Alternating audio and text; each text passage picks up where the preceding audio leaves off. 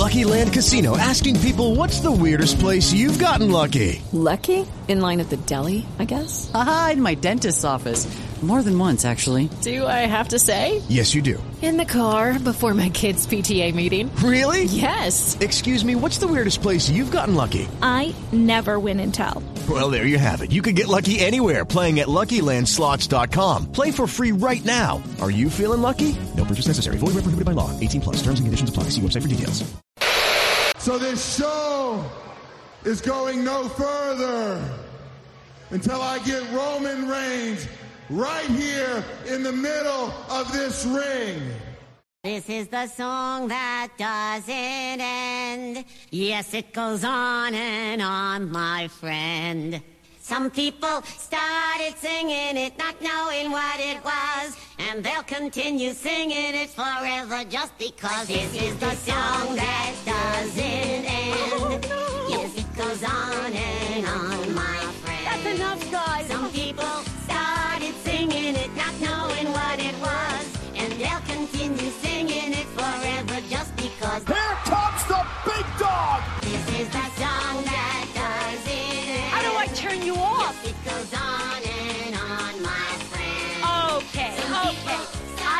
joke. It, not knowing what it was, and they'll continue singing it forever. I can't believe you guys. King Corbin's gonna have to eat dog food! song that doesn't. Okay, Yes, I've had it. That's it. That's it. What are you doing? Some people started singing What? it, not What is knowing this? what it was. Hey! No, no, this, no, no, no. This is the last time, right? This is it. This, this is it. This is it. End. Here comes the big dog! It's business time, baby. The Solomonster sounds off. It's such good shit. Mama Monster. Conquered a streak! You like fighting a woman? Oh my god, we're only an hour in. We have two more hours of this. Come over here and fight me. Fight me! You haven't been beat up properly! Woo! Homer Simpson is beyond excited. The XFL is back. They hosted the first two games yesterday of the new XFL relaunch to a largely positive response from what I could see.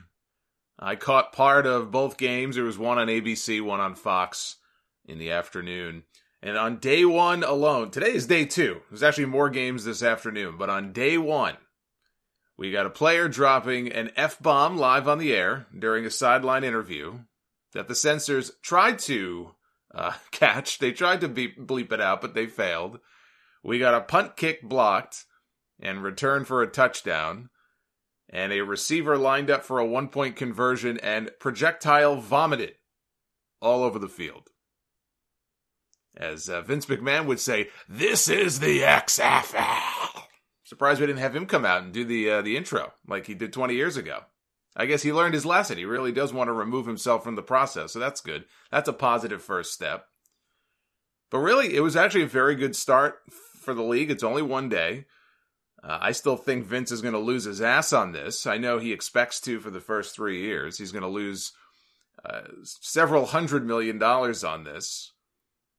And then he expects that he'll finally, you know, break even and t- start turning a profit.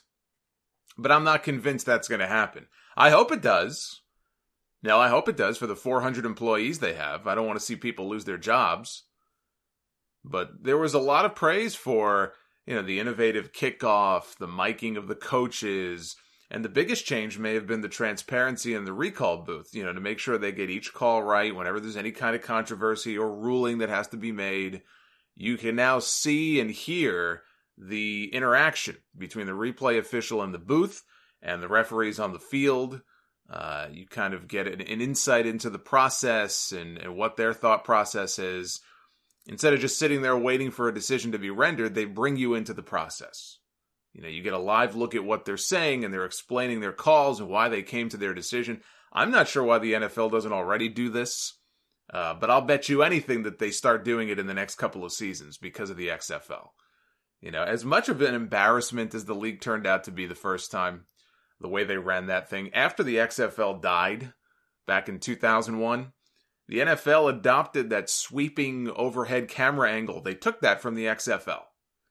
and they've and people have credited the XFL with that as as one of those lasting innovations that that lasted beyond the life of the league.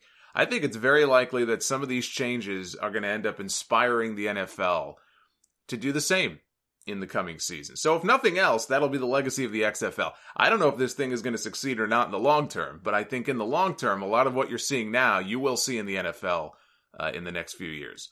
And again, you know, I'm not the biggest football fan. I don't have to watch every football game that's on. Uh, so I, I, I'm not going to be watching every weekend. But what I saw looked fun, and people seemed to largely enjoy it. So a, a good first impression for the XFL. We'll see how day two goes today.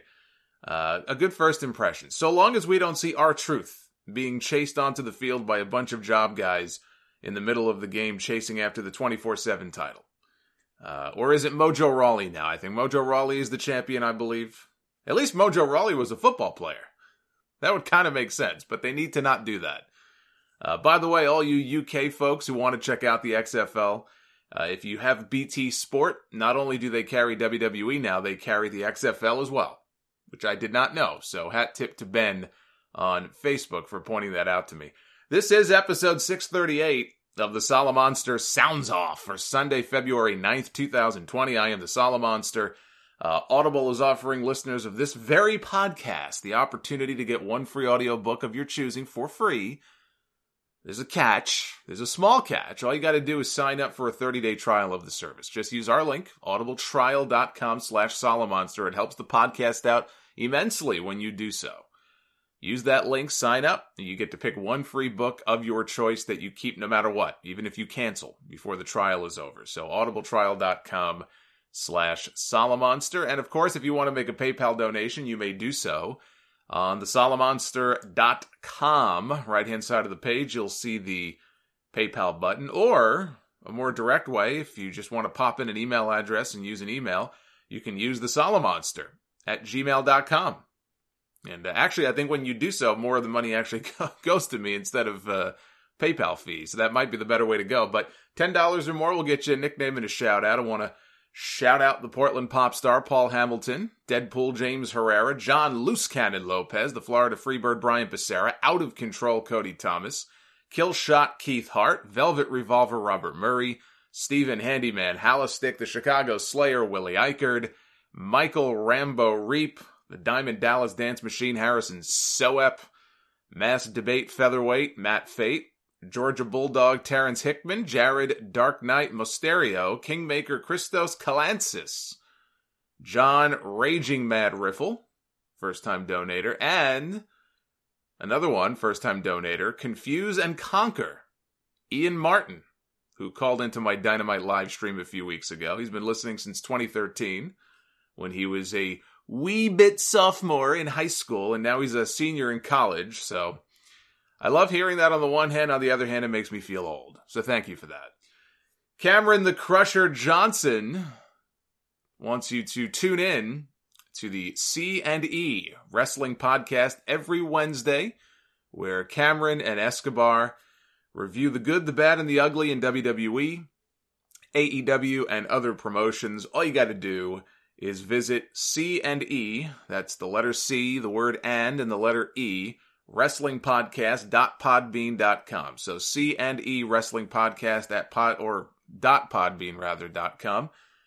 And uh, that's where you can download new episodes of the podcast. Wilfredo Pandemonium Flores, he is running a free giveaway for a $100 Jakks WWE title replica on his Instagram page at David Porkchop. To enter, all you got to do is follow him on Instagram, like the post, tag at least two of your Instagram friends, and comment on why you want the belt, why you feel you deserve the belt. You can be as creative as you want to be. Entries are open through March 1st.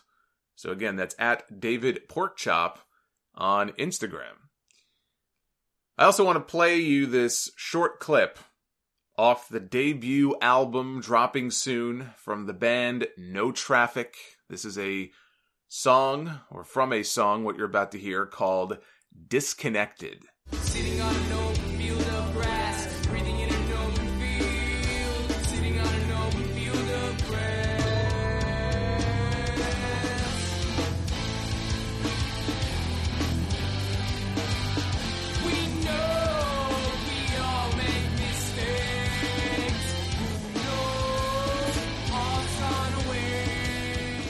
Like their sound. That was called Disconnected. They also have a track called Time on that same album that is out now on all streaming platforms, and they will also be on tour this March.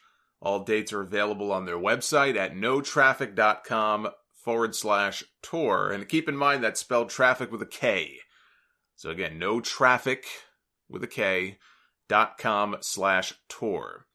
Uh, Glenn, shout out to Glenn, Born Awesome 123 on iTunes. Thank you for the iTunes review. He doesn't even use the Apple Podcast app, but he downloaded it just so he could drop five stars and leave a review for the sound of. So thank you, my friend. That means a lot. We are going to open here. There is so much to cover. I don't know how I'm going to fit it all in. I just don't. It's like trying to fit 10 pounds of shit in a five pound bag. We're going to try, but boy, is there a lot to get to. And we're going to start with the New Japan New Beginning in Osaka show that concluded only a few hours ago, earlier this morning. I didn't know if I'd have a chance to watch it. I delayed the start of recording this podcast just so I can fit in the main matches on this show. I was so looking forward to, especially Moxley and Suzuki. Now, I know some people maybe haven't watched the show yet. You're going to. So, this is your spoiler warning. I am going to get into spoilers here. If you do not want to hear about what happened, uh, you can skip ahead. I don't know. Uh, I figure I don't know. Maybe uh, ten or fifteen minutes is probably a safe bet, uh, or just pause the podcast, watch New Japan, then come back and listen. I don't know what to tell you, but this is your spoiler warning, so you have been forewarned.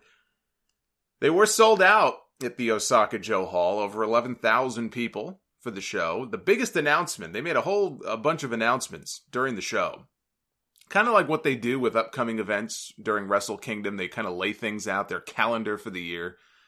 The biggest announcement is that New Japan is returning to Madison Square Garden in New York for an event they are calling Wrestle Dynasty this summer on August 22nd. That is a Saturday night. That is their first trip back to MSG since the sellout with ROH uh, for the Supercard, the G1 Supercard last April.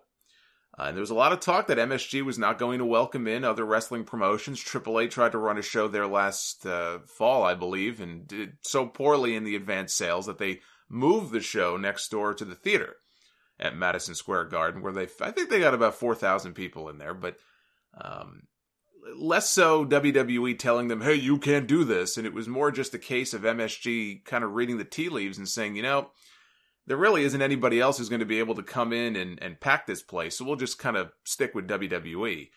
But I guess they realized, you know, New Japan was a big part of that sellout last April. I would even say the reason, the entire reason that show sold out had to do with the New Japan involvement, not so much Ring of Honor. And they said, fuck it, we'll bring back New Japan. And so this time they're going solo. Uh, now, you know, since we're we're starting to see some more cohesion between ROH and New Japan, I, I suppose it's possible that we will get uh, a Ring of Honor presence on that show. Marty Scurll is is sort of the bridge now between the two promotions. They, they they're really rekindling their relationship of late. So yeah, we may get Ring of Honor involvement on the show in some way, uh, but that's a big deal. You know, New Japan is going to be effectively hosting their own show for the first time at Madison Square Garden. And also, this will be running head to head against the NXT TakeOver show that very same night in Boston. That is SummerSlam weekend. So there's going to be some head to head action going on that night. We also learned that the start of the G1 Climax, G1 Climax 30, will take place September 19th and September 20th. Of course, the finals are set already for October 16, 17, and 18 because of the uh, Olympics. The G1 is being delayed by a few months this year, hence the late start. And their TV show, World Pro Wrestling, is returning in April at 8 p.m. on Friday nights on the satellite station BS Asahi in Japan, which is not to be confused with their main TV Asahi channel. Uh, so this doesn't really do anything for you if you're a, a U.S. fan. you know, ever since they were booted off AXS, there's still no word on any kind of U.S. TV deal. Uh, but I guess that's kind of a big deal if you are a New Japan uh, fan over in Japan. So those are the announcements. Now, I watched the last four matches of this New Beginning show this morning before I uh, hit the record button here. Kota Ibushi was back in action after missing the New Beginning tour in the U.S. He was very, very sick. He had what was called Mallory Weiss syndrome, and I guess he's all better now because he was back in action. He teamed up with Tanahashi, Juice Robinson, and David Finlay in a win over the Gorillas of Destiny, Yujiro Takahashi and Chase Owens. Uh, and Okada tagged with Will Ospreay to beat Zack Sabre Jr. and Taichi. I did not see either one of those matches. I picked things up with the Sanada Jay White match, the last uh, four matches or so on this card, the key ones. And Sanada against Jay White, there was a spot in this match where Sanada spiked himself on top of his own head when he was trying to use the ropes for leverage to, to get over for a standing slice bread. Couldn't quite get over enough, landed right on top of his head. That was scary. He didn't miss a beat, but when you see it in real time, it's scary. Uh, Gedo got involved a whole bunch of times, as he does in most Jay White matches. Uh, White picks up the win after dropping Sanada with the Blade Runner. I hate that Sanada is always losing. I mean, Jay White is a fantastic heel. I will give him his just due. He's great in that role. Uh, I could do without, uh, you know, as much Gedo as, as they give us in these matches, but I hate that Sanada is always losing. You know, now maybe it's part of a longer story with him being the only member of LIJ to not really find much in the way of major uh, single success on his own.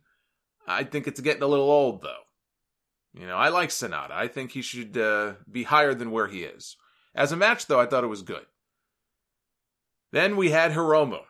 Hiromu Takahashi against Ryu Lee for the Junior Heavyweight Championship.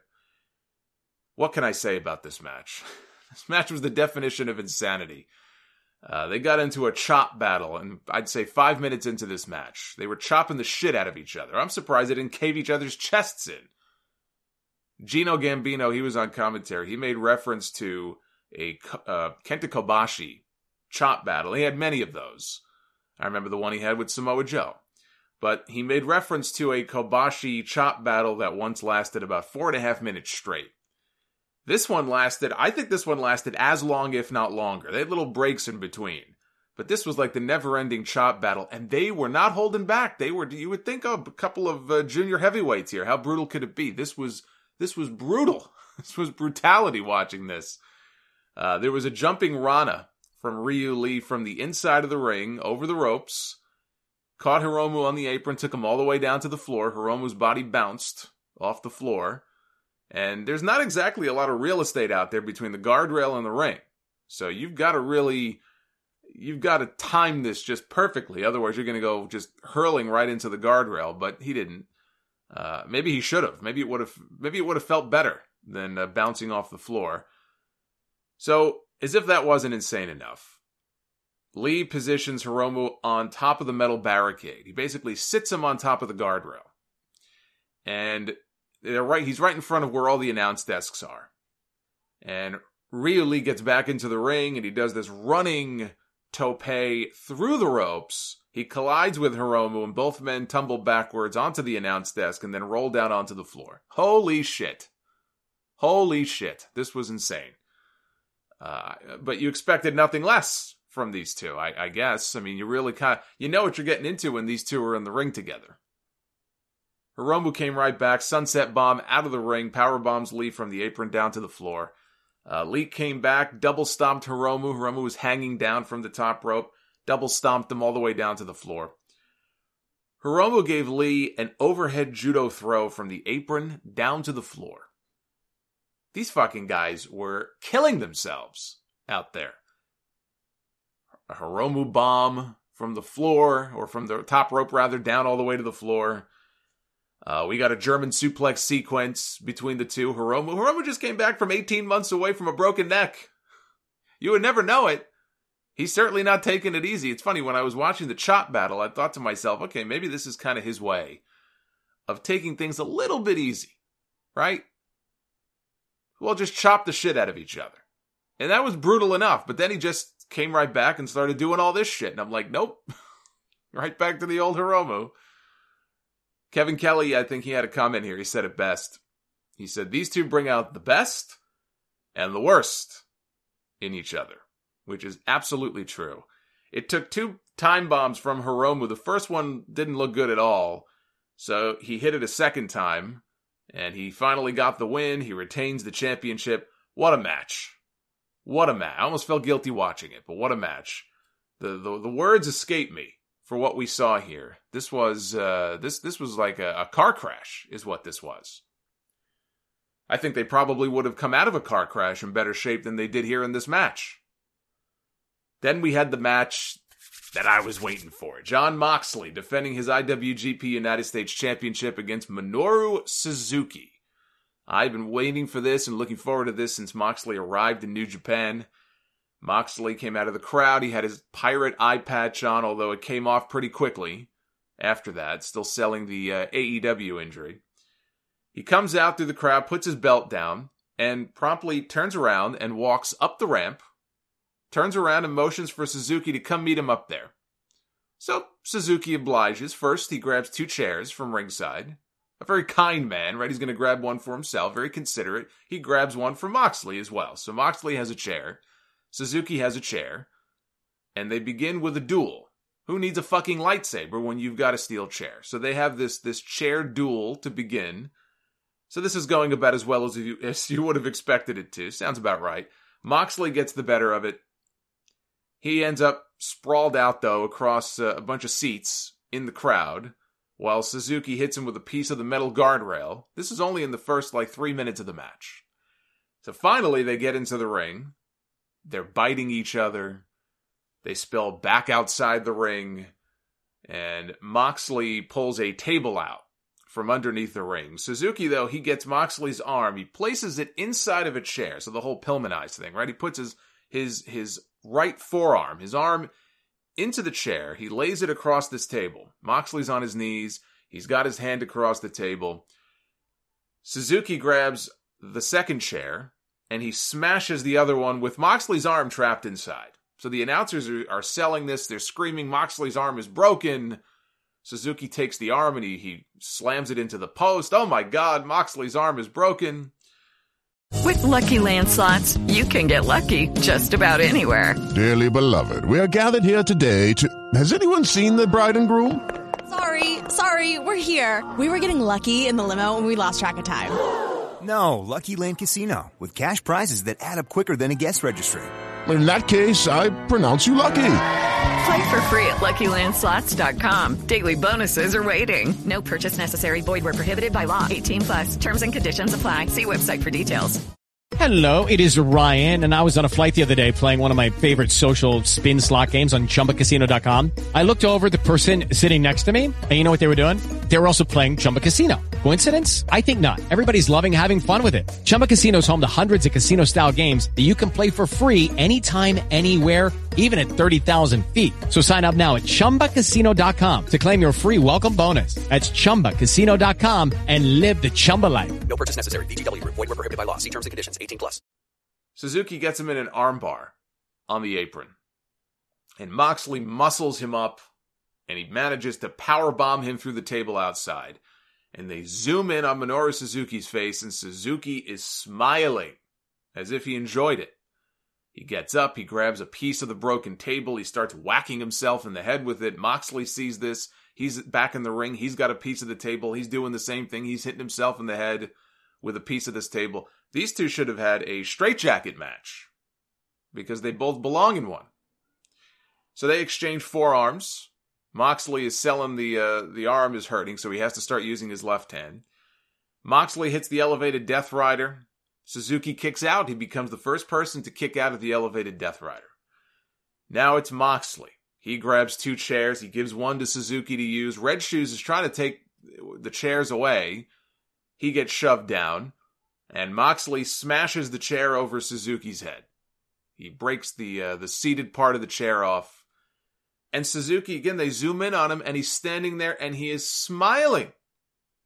He is smiling.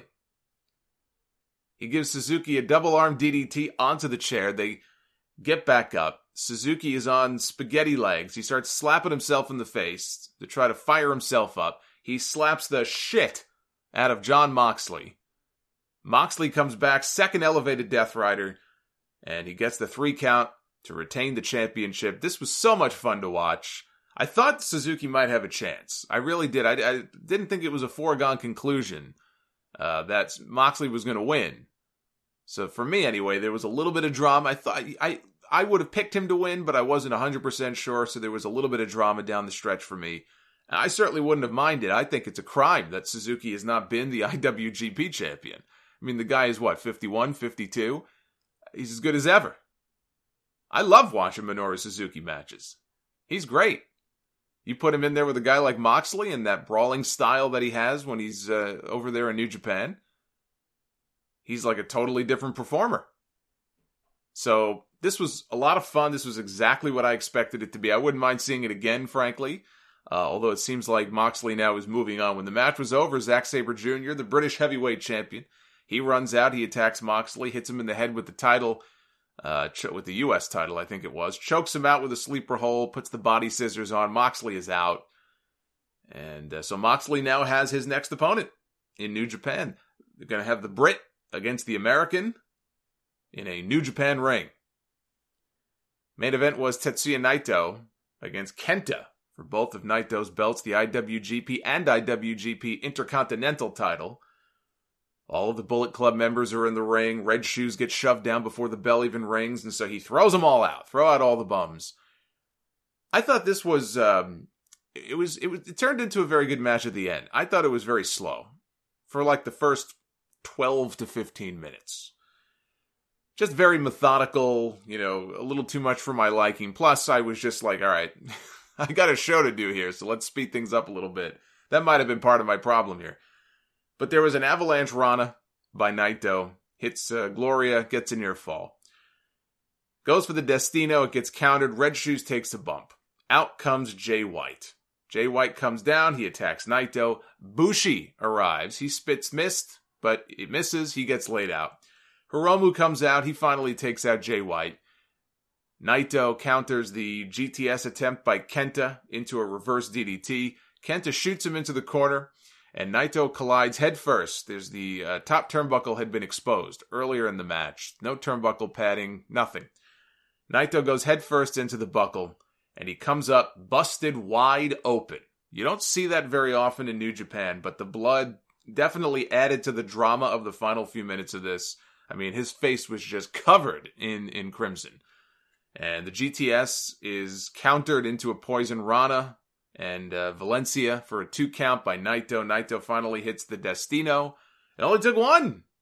I'm so used to seeing uh, four, five, six, seven different Destinos here. Same thing with the Rainmakers, but he hit one good Destino. He got the pin. He's got the blood covered face.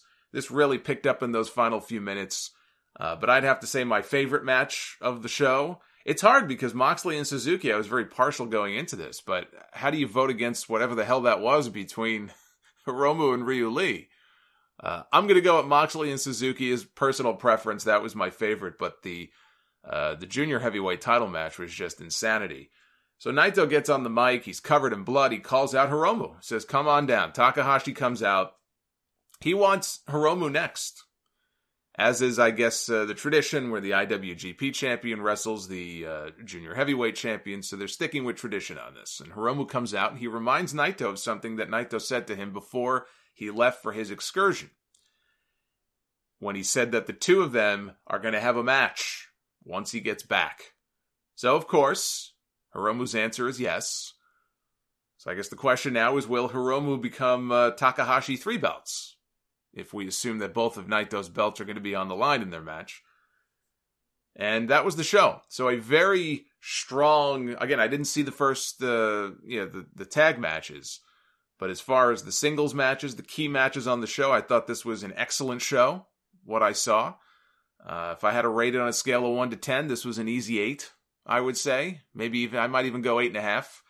Uh, really good stuff. And one last thing I want to mention about Minoru Suzuki.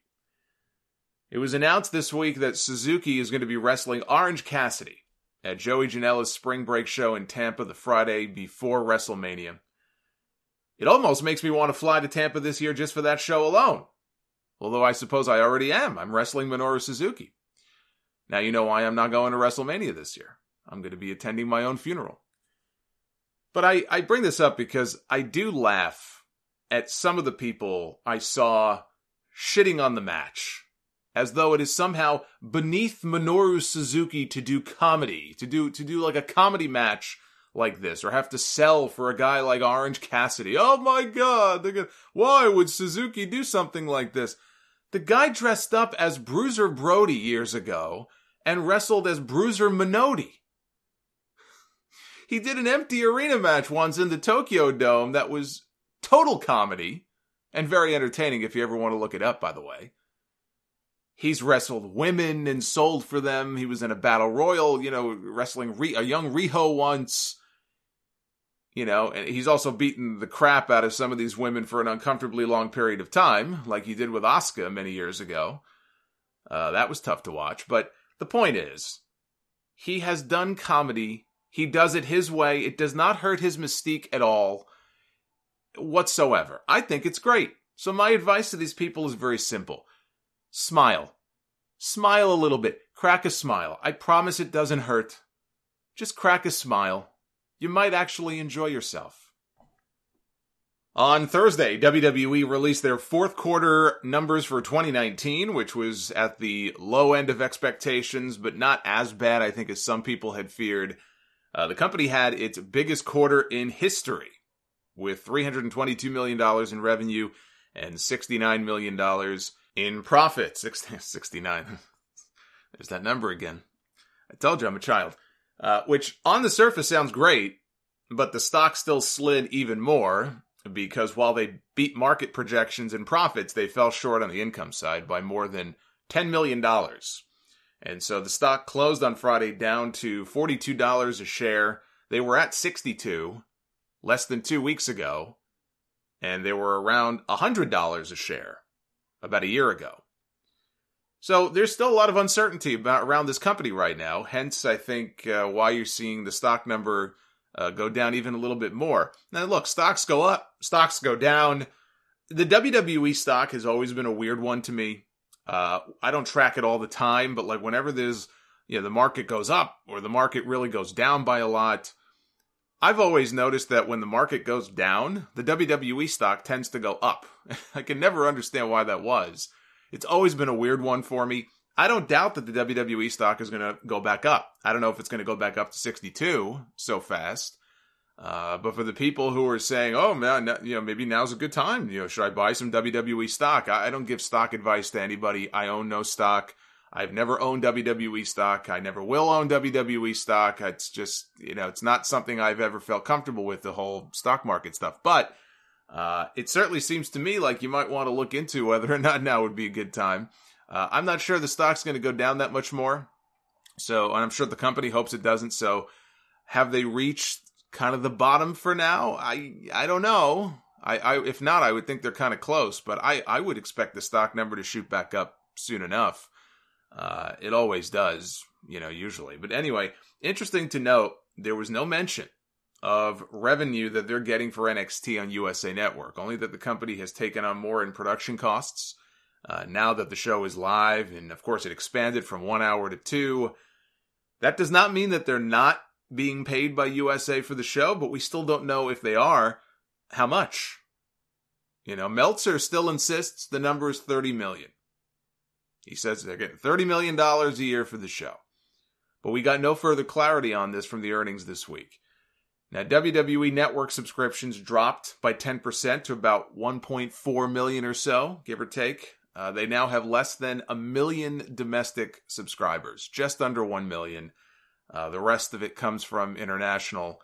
The only thing Vince McMahon said about the departure of George Barrios and Michelle Wilson as co-presidents, which was a big story last week, and the whole reason the stock dropped in the first place, is that it was due to and, and the press release that they had put out basically he was parroting the press release. He said the departure was due to differences in the vision. Lucky Land Casino asking people what's the weirdest place you've gotten lucky? Lucky? In line at the deli, I guess? Aha, in my dentist's office. More than once, actually. Do I have to say? Yes, you do. In the car before my kids' PTA meeting. Really? Yes. Excuse me, what's the weirdest place you've gotten lucky? I never win and tell. Well, there you have it. You can get lucky anywhere playing at LuckyLandSlots.com. Play for free right now. Are you feeling lucky? No purchase necessary. Void where prohibited by law. 18 plus. Terms and conditions apply. See website for details.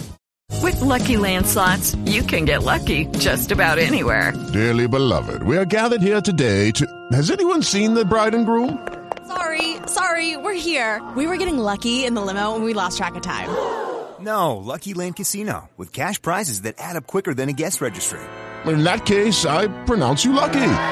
Play for free at LuckyLandSlots.com. Daily bonuses are waiting. No purchase necessary. Void where prohibited by law. 18 plus. Terms and conditions apply. See website for details. Of the execution of plans going forward, but he said the company's not going to miss a beat. Like, you know, we we respect their contributions, and then it's like, well, but we're going to just keep chugging along here. No big deal. In light of what we learned about their plans for the WWE network, which I'm going to get into in a second, that was the big news of the week. It seems pretty obvious to me. What likely happened here is that they had a disagreement with Vince McMahon. Oh yeah, their their their visions differed all right. They had a difference of opinion with Vince McMahon about his plans to gut the WWE network. It had to. That had to play at least some role in what happened last week. You know, because Wilson and, and, Barrios in particular, I mean, they oversaw the birth of the network and, and the rise and the growth and the building of the WWE network, you know, and so I could easily see a situation here where Vince is looking at the numbers and everything and making a decision about what he thinks the future should be. Here's what we need to do here, you know, with the network in terms of possibly kind of stripping it down and they disagreed and so they they had to go. But I, you know, listening to what he's saying this week and their plans for the network and how radical, you know, it all kind of sounds and that to me uh, tells me more than uh, anything they told us this week about why they may have been uh, booted out of the company. Now, Vince McMahon, in you know the course of taking questions during the investor call, was asked if AEW has caused them to make any changes to their product or how they conduct their business, he said no. As far as uh, talent expenditures, it absolutely has. He can deny it all he wants to. You know, the way they run their company, the way they run their shows like Raw and SmackDown from week to week, yes, it has not really caused any changes. Raw and SmackDown, you know, creatively go up, they go down, but it's not a radically different show at all uh, from the way it was in September, for example, before AEW Dynamite even existed. So to that end, he's correct. But the money they're spending right now to lock up talent, I mean, the $9 million contract they reportedly gave Edge to come back as one example of many I could give. They don't want these people going elsewhere. They don't want these people to sign with AEW. And so, as far as talent expenditures is concerned, yes. Yes, absolutely. AEW has had an effect. In other ways, it hasn't. But in that way, that's the number one way that they've had an effect. Now, the big news coming out of Thursday is Vince McMahon saying that the selling of our rights to the majors could be a significant revenue increase for the company. And he claims they've gotten strong interest to the point that discussions are already underway with certain streaming platforms, and they expect the deal could be done by the end of the first quarter. Which, if that's the case, that means that by the end of March, by the end of next month, we could hear that shows like WrestleMania, for example, and SummerSlam and the Royal Rumble will no longer be airing on WWE Network. And instead, they could end up on Amazon, they could end up on Netflix, Hulu, or some other streaming platform. Maybe it's one that we've never heard of before. Maybe it's one of the upstarts.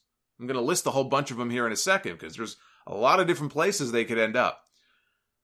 But there's one report from the Sportster website I saw that claimed that Jeff Bezos himself has expressed interest in buying the rights to the major WWE shows. And there was a Wall Street analyst talking to CNBC who thinks that a deal, you know, should one be reached with Amazon, could then pave the way for Amazon to buy the entire company.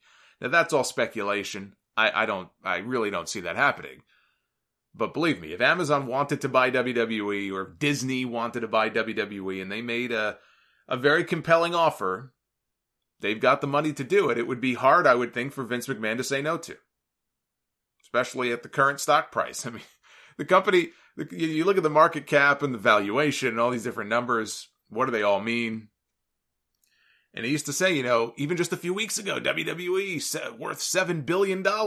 It ain't worth $7 billion anymore. It's down to about 3 million or, or 3 billion now. If it was down to 3 million, they'd be in real trouble. But uh, yeah, so Amazon has reportedly, I saw PW Insider mention uh, that they have spoken to MLW in recent weeks. Because remember, MLW has been teasing, you know, big changes are on the horizon, a big announcement, possibly related to television, and you know they they hired that firm to help you know negotiate uh, possible television rights. And where's MLW Fusion going to end up? in the future. So now we hear that they've had conversations with Amazon. Amazon is, you know, possibly uh, looking to bring in some wrestling content. Well, you're not going to find bigger wrestling content, all due respect to MLW, than WWE. If WWE is saying, hey, you know, we're open for business here and we're willing to sell off WrestleMania and SummerSlam and Survivor Series and the Royal Rumble, I'm sure Amazon would be more than happy to listen. Now, this month marks the six year anniversary of the WWE Network. It was February 2014. Remember, we got that first takeover show, Paige against Emma. It was all part of the big kickoff to the networks. That was six years ago this month. And the question now is will there even be a seventh anniversary? I have to imagine there will be. I cannot, I just cannot envision a scenario where they just give up on the network and they shut the network down. You've got to remember why the network was conceived of in the first place. Many years ago, when WWE was leaving TNN and they ended up back on USA Network, but they were in a very tough spot, you know, where they were not getting the level of interest that they had expected to. So they kind of had to take the deal that was given to them. That was where they were no longer really going to make money off the ads. Um, you know, it was a good deal, but not a great deal. And I think what happened is it really spooked Vince McMahon, who said that we're never going to be in that situation ever again. We've got to do something to protect ourselves as almost like an insurance policy to make sure that God forbid something happens. We have a falling out with a TV partner. One day Raw gets canceled. I mean, it's it's never going to happen. But let's say, but it could, right? Let's say it does. What do you do? You would have to think that somebody else would have interest in picking up WWE, but if not, you're you're really fucked, aren't you? Well, the network at least gives them a platform forever. So if anything like that were to ever happen, temporarily they could just put their stuff on the network until they negotiate a deal with somebody else. That I think was really the genesis of this whole WWE network idea. We will never again find ourselves in a situation like that and we will at least have our own network that we control that we could always put our content on no matter what. So, for that reason, if nothing else, I cannot envision a scenario where the network just goes away.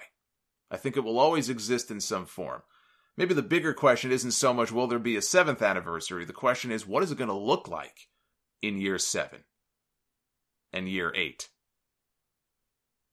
The network could look very different a year from now than it does today the real draw for the network are those live pay-per-views, you know, and f- for $9.99 a month, instead of those old $50 or $60 price points people would pay for a pay-per-view, you know, you get rid of those pay-per-views, all of a sudden, if this is what happens, you're going to see a lot of people jumping off and unsubscribing to the network. For a lot of people, that is the appeal. That is the sole appeal of the WWE network for the people who actually pay for it and are subscribers. You know, even if they kept the NXT takeover shows, they would lose a ton of subs if they did that. And they're already down to 1.4 million. You know, they should have been not, not only at 2 million by now, that was kind of their goal years ago. If they would have gotten their way, they'd be up to 3 million by now. They've never even been able to crack 2 million actual paid subscribers. Maybe they got to that number once finagled the numbers with the trials and everything, but they've never gotten even to the 2 million mark. And now they've slid back down 1.4 million. That's not a good sign. You take the pay per views away from people, that number's going to plummet even more. Unless they limited it just to the big ones like the Rumble and Mania, and, and um, maybe they you know keep the other ones on the network.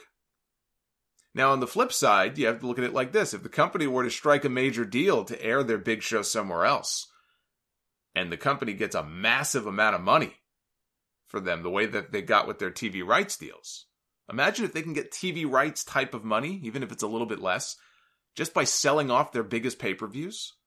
If they can do that, Vince McMahon's going to come out of this smelling like roses. He'll come away looking like the smartest man in the room like the genius that everybody says he is or was. In the meantime, while all of this is going on, I saw PW Insider mention that they, you know, have sources in the company that said the people in Titan Tower and the people in the studio, they had no idea that this was even coming. They had no idea that this was even being done. Vince just went and announced that this is what we're planning to do. We're already in discussions with possible platforms. You've got people in the company who work for the WWE network who were totally caught off guard by this, had no idea that this was even going on. And in the meantime, the work is continuing on this tiered version of the network. It was supposed to launch last month. It got pushed back. Now I think we know why. Is it ever going to launch? I don't know. It's being worked on. They're still actively working on it. Where you would have a free, uh, I think a free tier, you would have the 9.99 tier, and you would have a premium tier that possibly could be as much as I think 15 bucks a month.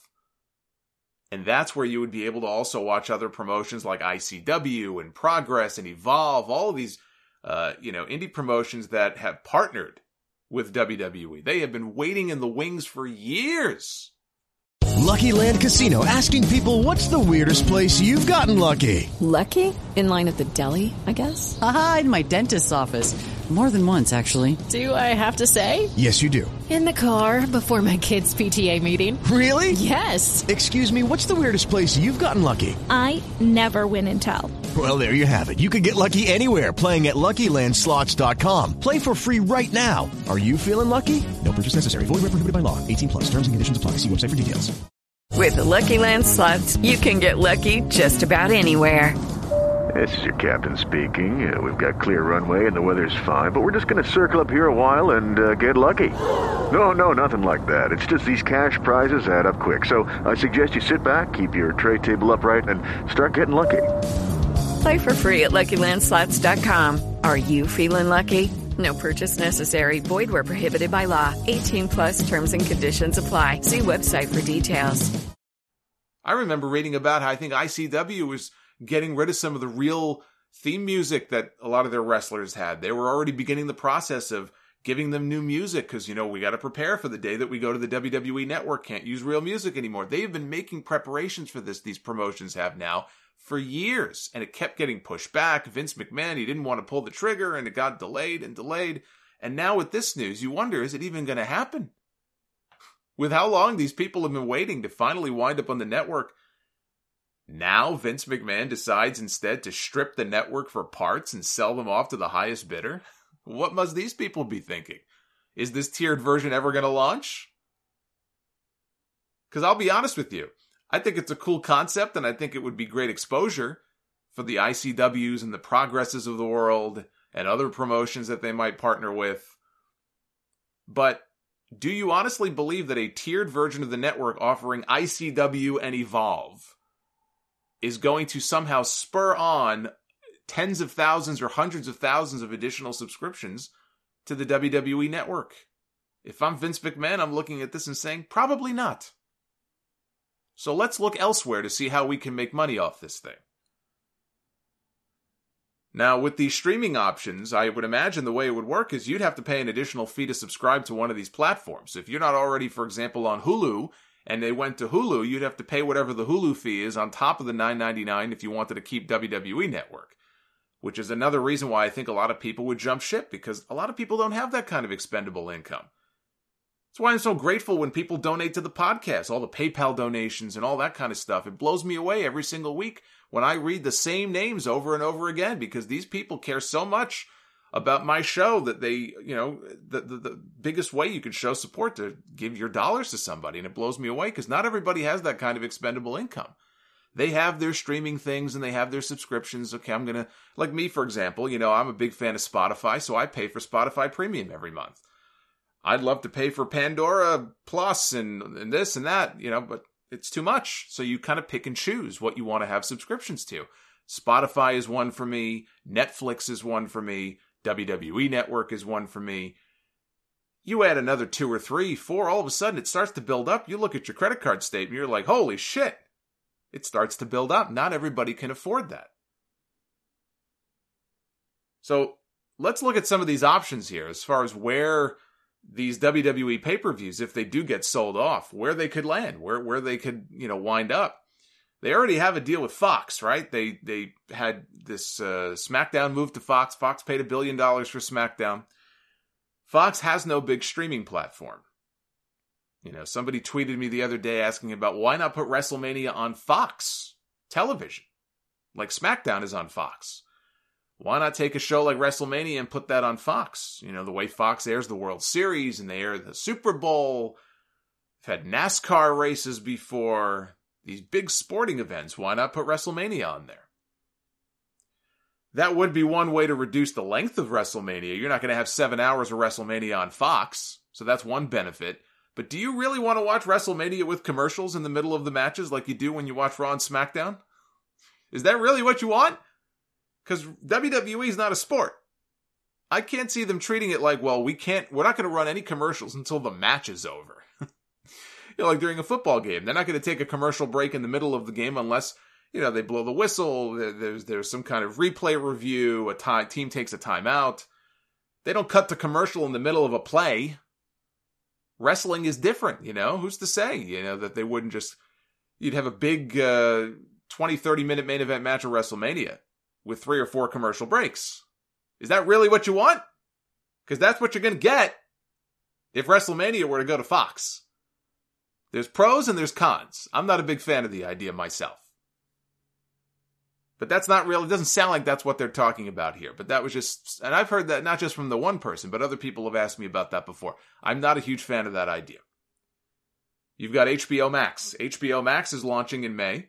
They're owned by Warner Media, which, given their relationship with AEW, that seems very unlikely. So you could throw out HBO. Then there's this new streaming service that NBC is launching called Peacock. It's launching in July. I think it has an early launch in April, but only for certain customers that have certain uh, uh, cable or satellite providers. So really, it doesn't launch until the summer. So it really wouldn't affect WrestleMania this year. Uh, and again, it's run by NBC Universal. WWE has the relationship with NBC Universal. It seems like the belief is that this Peacock service may be where where they land. But again, until something is announced, we don't know for sure. Uh, Disney. Disney is just a behemoth. They own everything pretty much at this point. Uh, they may own WWE one day, who knows? But they own Hulu and they own ESPN Plus. Uh, UFC made a big deal to put their pay per views on ESPN Plus uh, in the last couple years. So they get paid whatever, I guess a flat fee no matter how the pay per views do. Um, I saw that this Conor McGregor fight that they just had alone, the Conor McGregor fight had like a million streaming buys, more streaming buys than any sporting event in history. And that one show, that one fight alone, the president of Disney claimed added 500,000 new subscribers to ESPN Plus. That is incredible. There is nothing WWE could do that could ever add those kinds of numbers. So UFC has the relationship already. Could WWE wind up there? I guess it's possible. I don't think that there's any kind of exclusivity thing that would prevent that. Um, I, what the likelihood is, I don't know. I mean, we've had WWE content on Hulu, so there's that relationship. Uh, there's Netflix, kind of the mother of all these streaming services. WWE's done a little bit of work with Netflix before. I know. Uh, I think WWE Studios is behind this new Big Show family sitcom that's going to be launching on Netflix. Yes, The Big Show is getting his own show, by the way, if you didn't know that on Netflix. It's called The Big Show Show. And he's uh, the father of a bunch of, I think, teen girls. I forgot the whole premise, but uh, I don't even know when it launches. I would think it probably launches sometime this year, either this year or next. Uh, so is Netflix a possibility? It's got to be on the table. And then there's Amazon. We've heard a lot this week about Amazon and possible interest in pro wrestling content. So this is going to be a very big story to follow because this this will fundamentally change, I think, the future of this network and whether or not people decide to kind of give up and say, "Hey, peace out. That was the only reason I wanted the network for. I could watch the pay-per-views for cheap. You take the pay-per-views away, I no longer have any reason to subscribe to the network." You know, it, it it seems less likely. There's also the possibility, you can't discount this, that WWE could just be like, hey, we're going to go back to the old pay per view model. That would be a non starter for, for everybody, I think. That'd be a non starter for me. There's no way I'm paying 50 or 60 bucks a month for every WWE pay per view. Those days are over. I'd find some other way to watch them. No, no way am I doing that. And I'm not the only one, I'm sure, who feels that way. So, I, would think they understand that. You can't give that to people, give it away for nine ninety nine, three months free, you get the pay per views for free, and all of a sudden, well, we're going to go back to charging people fifty five dollars a month. That's not going to work. So I don't think that's that's going to happen. Uh, I, I like the WWE Network. I love the availability of all the classic content. I never have a chance to watch it lately. It seems like I saw they just added a whole dump of new episodes of uh, primetime wrestling.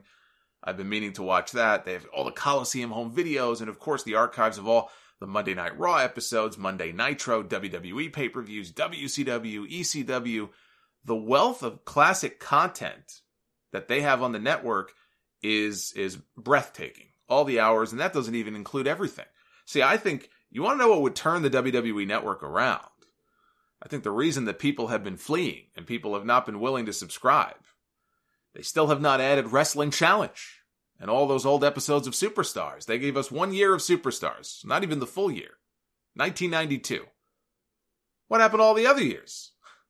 People have been crowing for Superstars and Wrestling Challenge for years and we still don't have it. You put those two shows on the network, you'll see 5 million subscribers.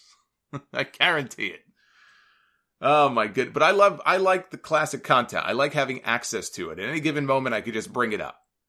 I can bring it up on my phone. I can bring it up on my TV. I can bring it up on my laptop. That and the live shows. That's why I subscribe. The pay per views and the classic content is why I subscribe to the network, and I have since day one. Now, one of the things I love about the network are the original features and the documentaries. And there is another great example of that coming up next weekend. This was the other uh, news that you may not have heard this week is that next weekend is the premiere of a new series looking at the ruthless aggression era of WWE from 2002 to uh, for me ruthless aggression really goes from 2002 to 2005, I would say. First episode drops next Sunday on demand starting at 10 a.m. Eastern. So you can watch that first, and then you can listen to the Sound Off 639 in the afternoon, and then watch NXT take over Portland that night. See? So you got your whole Sunday structured already next week. Not a bad way to spend your Sunday. Uh, new episodes will then be uploaded on, on demand every Monday thereafter at 10 a.m. Eastern, starting February 17th. So we get the first two episodes next week on back to back days.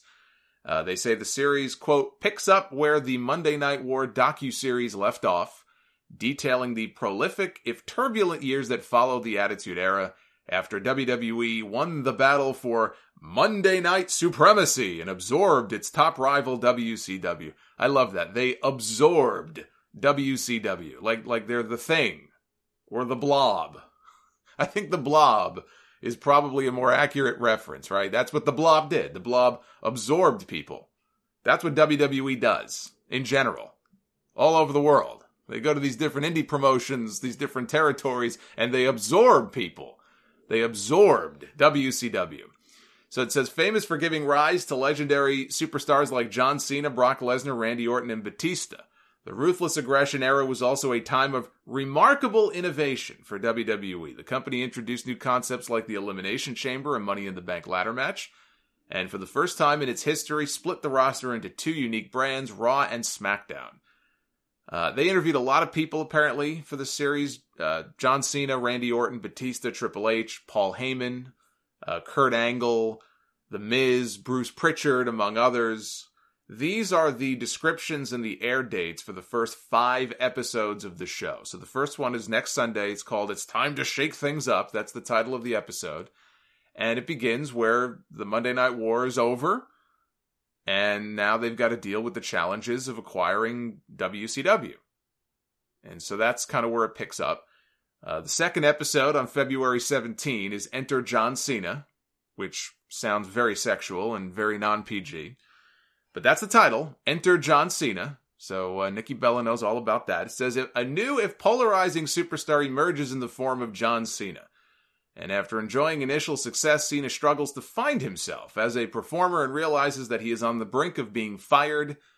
That is, until his adoption of a new persona launches him to new heights. And that is true.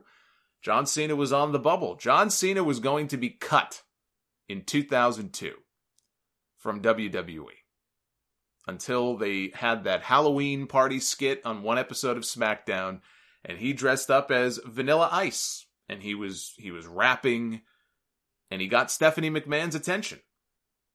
And that's what saved his job. Episode 3 on uh, Monday, February 14th is titled Evolution, covering exactly what you would think the Evolution faction.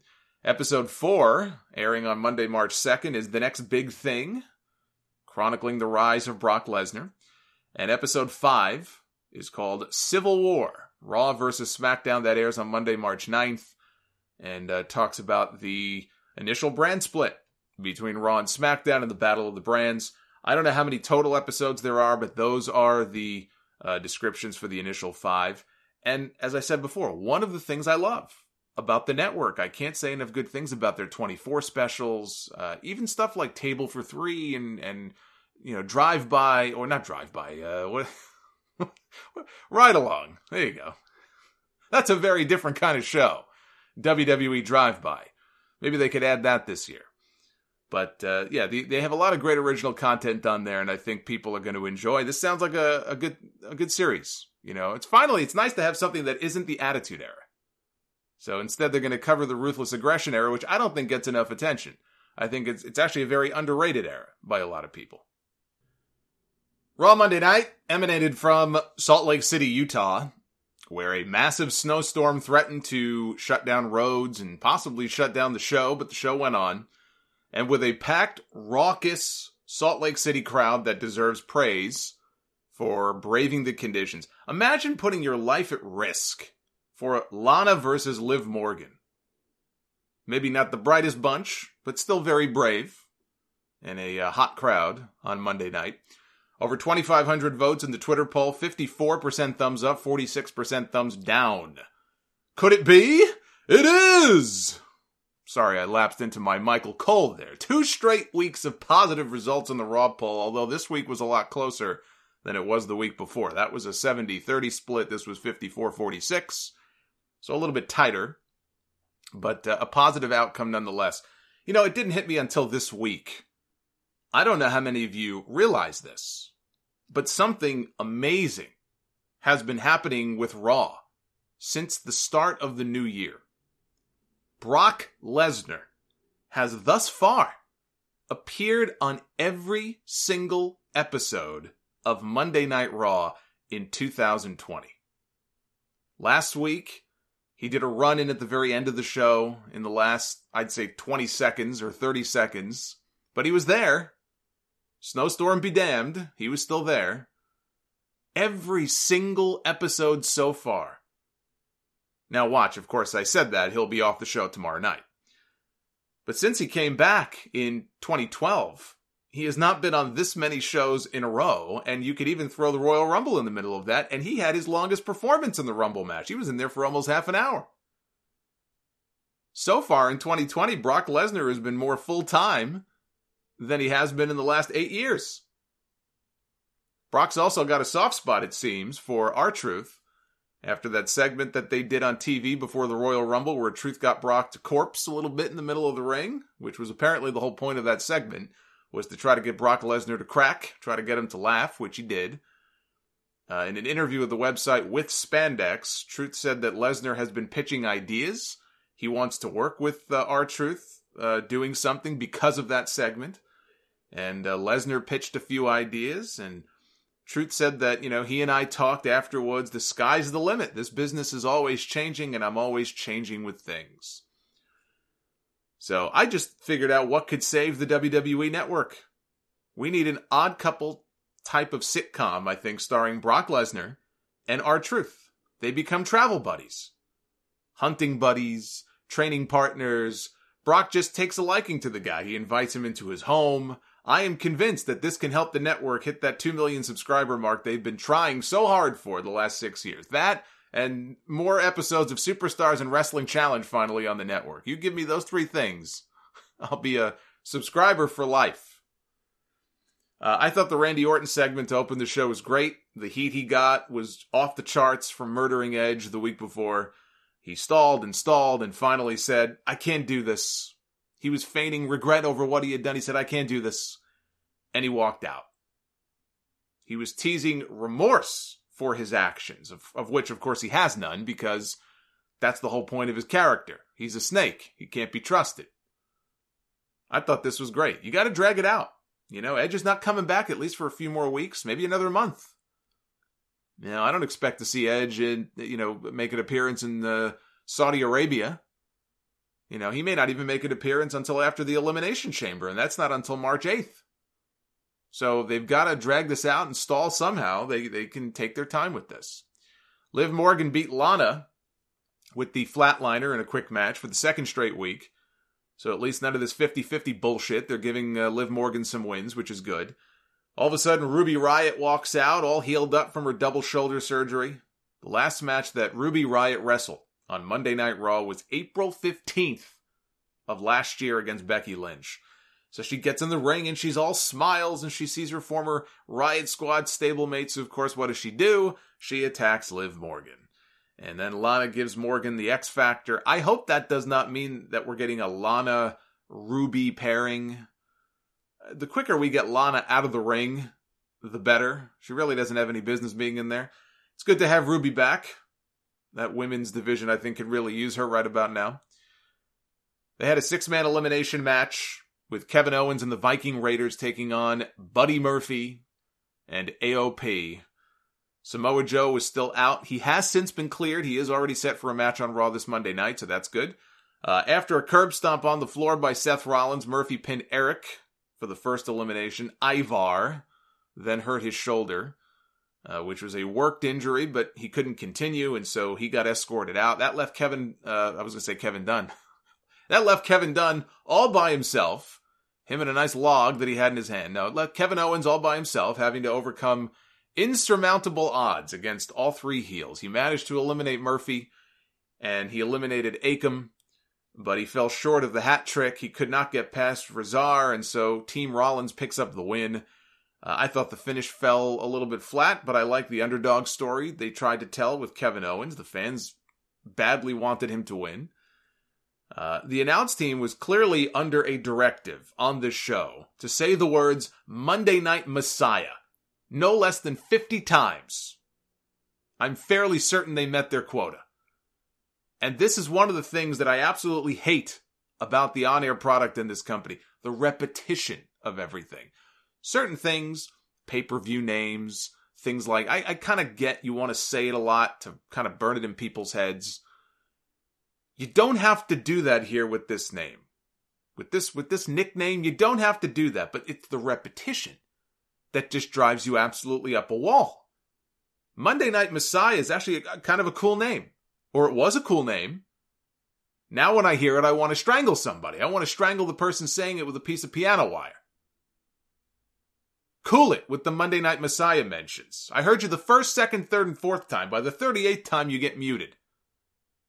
This shit needs to stop. Enough already.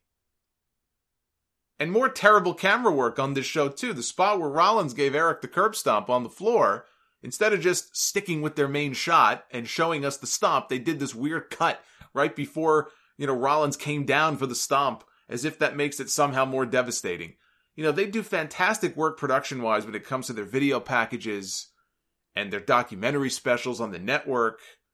I assume it's all the same team working on that stuff. Maybe it's a different team, but you know, as far as the weekly television, the video packages and promos and such, they do fantastic work with that stuff. But these camera cuts are the worst on television.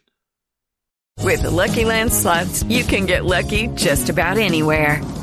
This is your captain speaking. Uh, we've got clear runway and the weather's fine, but we're just going to circle up here a while and uh, get lucky. No, no, nothing like that. It's just these cash prizes add up quick. So I suggest you sit back, keep your tray table upright, and start getting lucky.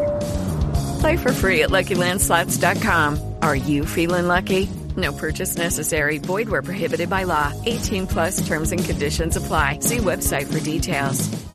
Hello, it is Ryan, and I was on a flight the other day playing one of my favorite social spin slot games on ChumbaCasino.com. I looked over the person sitting next to me, and you know what they were doing? They were also playing Chumba Casino. Coincidence? I think not. Everybody's loving having fun with it. Chumba Casino is home to hundreds of casino-style games that you can play for free anytime, anywhere even at 30,000 feet. So sign up now at ChumbaCasino.com to claim your free welcome bonus. That's ChumbaCasino.com and live the Chumba life. No purchase necessary. VGW. Void were prohibited by law. See terms and conditions. 18 plus. I mean, they are as necessary as a spoken word album from Ahmed Johnson. It's like Kevin Dunn is getting electric shock therapy on his balls while working the controls. enough. Cool it with the cuts. Now, Buddy Murphy. Buddy Murphy is no longer our buddy. Late in the week, people pointed out that his bio on WWE.com has been changed, and he is no longer listed as Buddy Murphy. He is now merely Murphy. Like uh, Robocop, you know, the guy from WCW. Post wrestling, John Pollock's site has confirmed that those within the company were told of the change going forward, so it's not just, well, it's just a website bio, who cares? No, this is apparently an official thing. The directive has been given.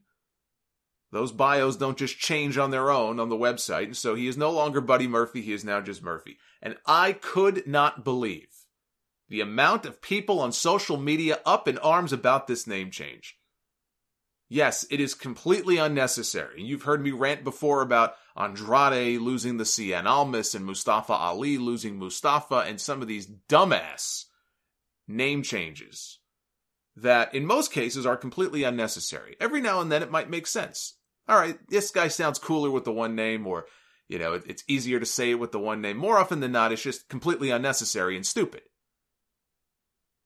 So, I agree. Completely unnecessary. But Vince McMahon is a psychopath. We can agree on that. We know this already. I'm not saying it isn't silly or stupid for him to keep murdering people's first names. You know, Apollo Crews got his name back. Mustafa Ali eventually got his name back. So who knows? Maybe Murphy will also. Maybe Murphy will be reunited with Buddy one day. But can we all please stop pretending that Buddy Murphy was ever a good name in the first place? It wasn't just like Dolph Ziggler. 12 years later is still a shit name. Now, is Murphy much better? No, it's not that much better, but it's no worse. But you would read these tweets, you would think that people were devastated by the name change. How could they? How could they do this? Really? This is the hill that you want to die on for the name Buddy Murphy? I hope Adrian is listening. Adrian from Melbourne. He's been listening to this podcast since episode 148. That's how far back he goes as a listener to the show. He's one of the uh, the OGs of the Sound Off. He's the one who first exposed me to Buddy Murphy in the first place. At the time, he was wrestling down in Australia as Matt Silva. I think his real name is Matt Adams, but he was wrestling as Matt Silva. And he emailed me. I still have the emails. I went back he emailed me in March of 2013, all excited that Silva had been signed by WWE. He was the only person who got signed from their tryouts in October of 2012. He said, What a pickup, he said, for the company. He'd been singing the guy's praises for years. Adrian worked with him when Adrian was an independent wrestler, and he could just could not say enough good things about this guy. He said WWE is going to be flushing a lot of uh, talent down the toilet if they give him some kind of outrageous gimmick. He's a badass. That's how he should be booked. Fast forward to September. Later on that year, I get another email from Adrian telling me last week he was given his new name, Buddy Murphy. Said some drug addict behind the scenes watched The Nutty Professor with the character Buddy Love, played by Eddie Murphy, and decided it would be a great name to give this ass kicker from down under. He was beyond upset. I remember laughing at how dumb it sounded. And then in NXT, they paired him up with Wesley Blake. Eventually, they both lost their first names. They just became Blake and Murphy. And then when they split, he became Buddy Murphy again. So he's already been reunited with the name once before. Now, I'm a believer that the cream rises to the top. That isn't always the case, of course. You look at poor EC3 and whatever the fuck is going on with him.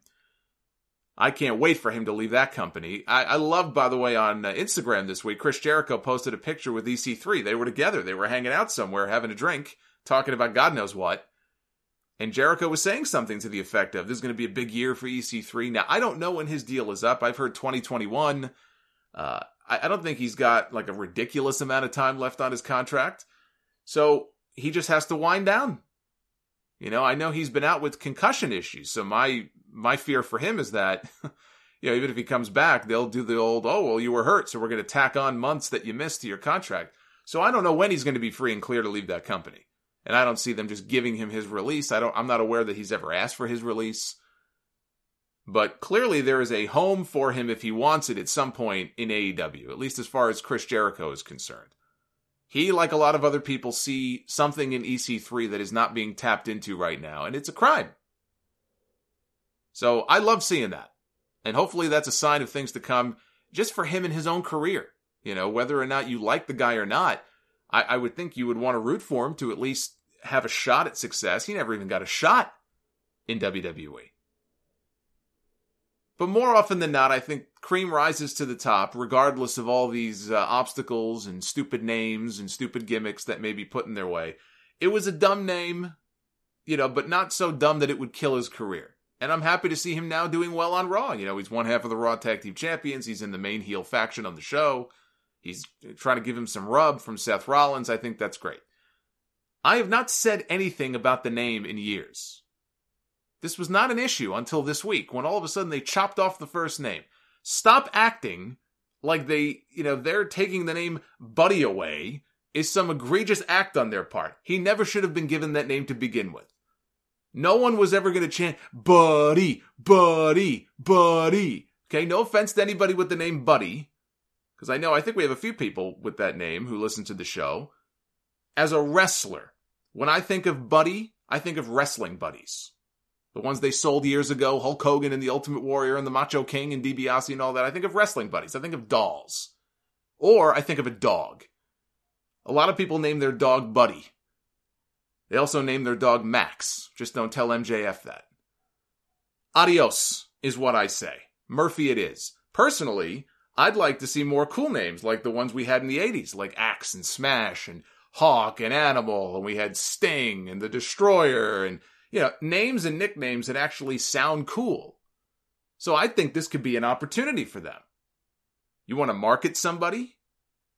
Right? You want to, you want to, they're big on marketing and coming up with unique names. Why not something like Madman Murphy? Or Maniac Murphy? I have people trying to tell me about SEO. Solomos, you gotta look at the bigger picture. It's all about SEO. Search engine optimization. You gotta keep Buddy. It's unique. Unique does not make it a good name for a professional wrestler. You, you make it sound like, oh, because it's unique, it's a good name. Just because something sounds unique does not make it good. I could debut tomorrow on TV as, as Punch Drunk Pinochle Pikachu. That does not make it a good name. Yeah, I may come up number one in the Google search results or Google Trends, but my, my career is ruined now. I mean, come on, you gotta weigh the pros and the cons here. So, Buddy Murphy is now Murphy. I think it's fine. And I hope that he continues to soar because he's too good not to, regardless of whatever name they give him. But please, let's stop pretending that Buddy Murphy was some great name for him. It wasn't.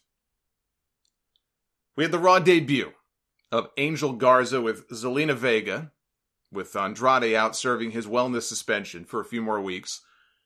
He attacked his cousin Humberto Carrillo and called him a disgrace for what he did to Andrade the week before when they did the injury angle. He attacked Carrillo. He was setting him up for the same thing outside the ring when Rey Mysterio ran down to make the save, and that led to a match between Garza and Mysterio. Uh, they were having a good match until the uh, DQ and Garza DDT'd Rey on the exposed concrete. This was great exposure for Angel Garza. I'm I'm I'm big on Angel Garza. Uh, he could be the next big breakout star for them this year. He's charismatic. He's a very good wrestler. We know that already. Uh, he speaks pretty good English, which I think is going to help him, especially if they keep him on the main roster. I don't know if this is temporary until Andrade comes back, or if he's going to be on the main roster a lot more going forward. He's he's still wrestling in NXT, so he's not exclusive to the main roster. He reminds me in some ways, and this is going to set some people off, but he reminds me in some ways of Eddie Guerrero. I think he could be that type of personality for them on TV today, like what Eddie used to be. I think he could get there. I really do. I really do. And here's the other thing that, that's great about what they did here. When Andrade does come back, I like the idea of them being a trio until Andrade either grows jealous of Garza and the attention that he's getting from Zelina or he gets tired of Garza acting all cocky and arrogant, and then you can split them off and you could even feud them and maybe have Zelina go with Garza if you want to break Andrade off as a babyface at some point. Uh, there's a few different directions they could go with this. when I really think about it, I think both of them at some point could play great baby faces. I think we saw Garza in NXT already get very over with the audience, and we saw what he can do. He, he's the kind of guy, and this is also why I made the comparison to Eddie Guerrero before. Eddie could be a great bad guy, he could be a great good guy. Not everybody has that quality about them. Some people are good at one, but they're not good at the other. Some people are a heel their whole career. I mean, it's very rare. The only one I can really think of is Ricky Steamboat, who never really was a heel. I mean, there may have been uh, points in time when he was in this promotion or that promotion, but really, you know, during his full time active career, I don't think he ever really played a heel. You know, he certainly didn't in WWE, and he wanted to when he came back in 91, 92. He wanted to be a heel, and I think Pat Patterson, he said, told him, brother, you, you can't be a heel. The people like you too much. It's just, you can't be a heel. Uh, most people usually end up playing both roles at some point. It might be better for Garza to be the one to go babyface if you maybe keep Andrade heel, because uh, I think he would do really well uh, in that role. The point is, you have a lot of possibilities here and a quality talent now that you can use on the main roster. So I like this. I like this a lot. We had Rhea Ripley come out to confront Charlotte Flair when Charlotte came out to tease making her decision about which champion she would want to face at WrestleMania, and she mentioned Becky and she mentioned Bayley, and she wants all the gold, she says. And that brought out Rhea Ripley, the NXT Women's Champion, which is now back, by the way, to being referred to as the NXT Women's Championship. That change lasted all of one week on TV. So she came out and, you know, Charlotte has beaten Becky. She's beaten Bayley, But as Rhea pointed out, you've never beaten me. I've beaten you. Rhea Ripley has beaten Charlotte Flair. She's pinned her.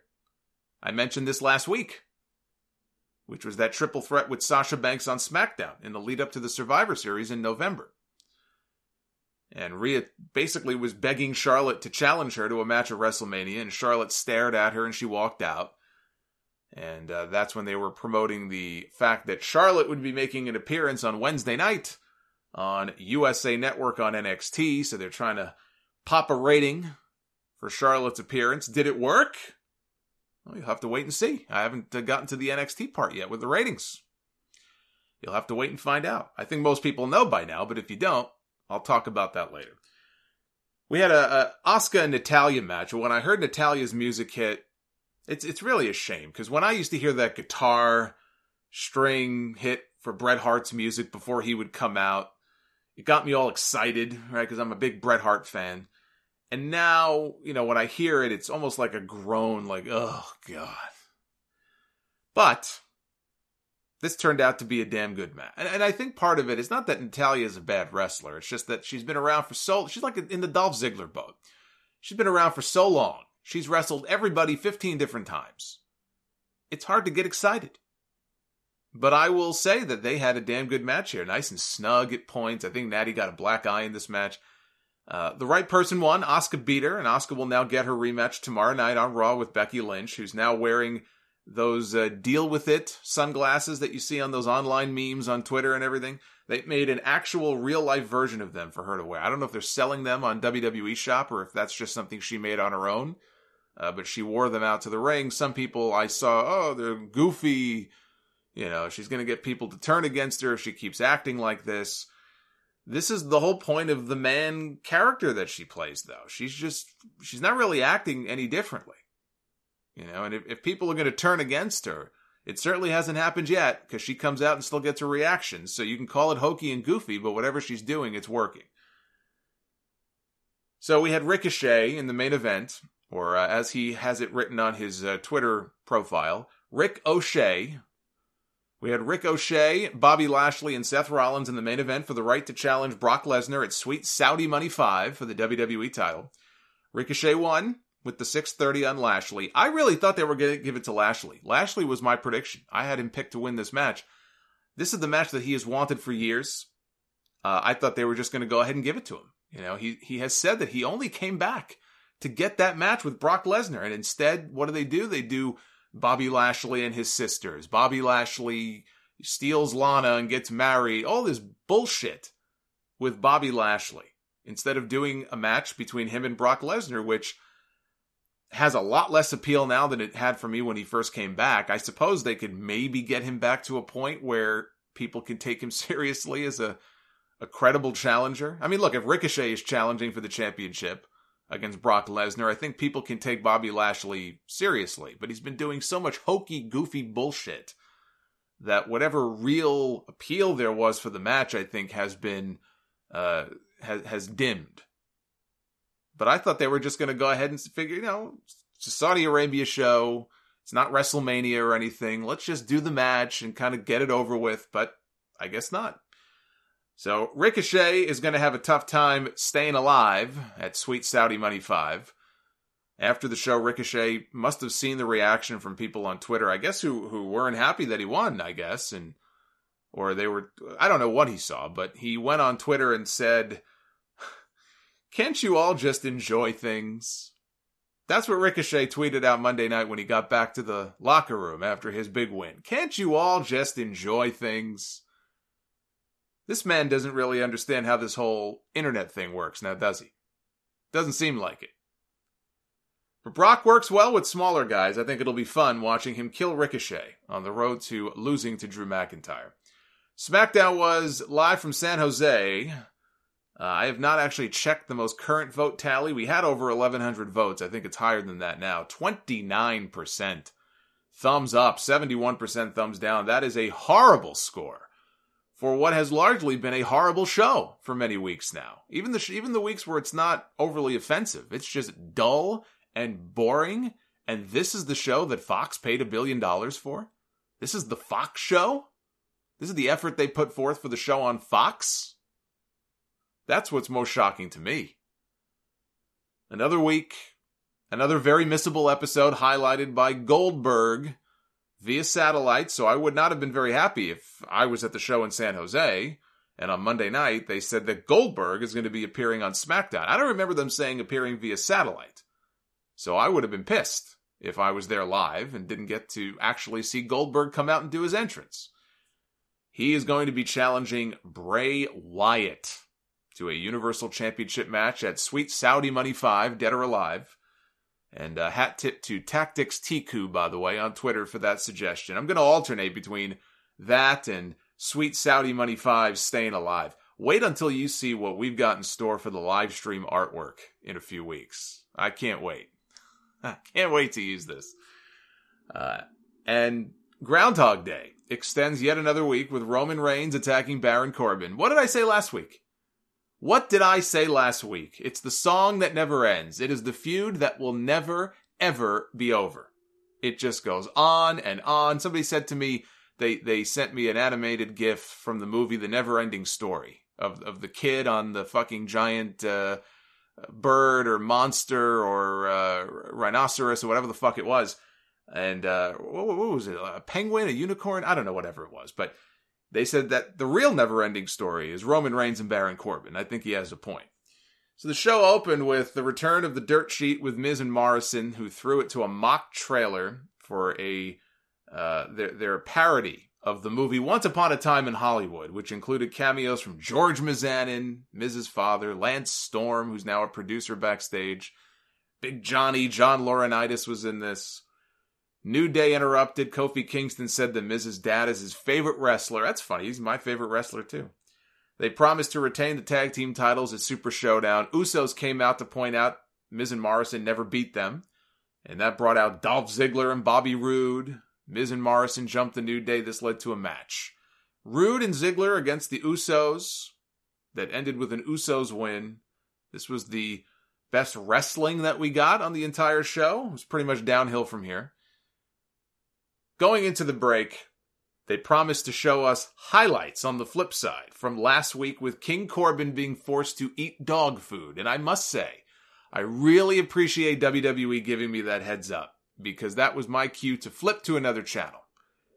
And I turned back just in time to see Corbin pulling some dude out of the production truck and throwing him down the stairs. Sadly, it wasn't Kevin Dunn. He had constructed a, uh, a wooden dam to stop Corbin from getting to him and protect him from any violence. Elias pins Cesaro. You know, I watched this, and I watched what they did with him at the Royal Rumble. That that made me angry, because you know, at the end of the day, it's a TV show. It is a wrestling television show, and I sometimes tell myself that it's not worth getting that upset over.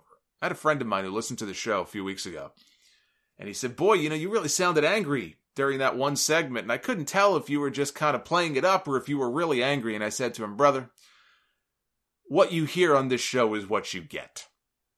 If I am overly animated about something, it's because I have a reason to be overly animated about something. I feel it has wasted my time. I feel like they should have done this. They should have zigged and they zagged and they had the chance to do something great and they didn't. And yes, it genuinely pisses me off. It is not an act. It is not a put on.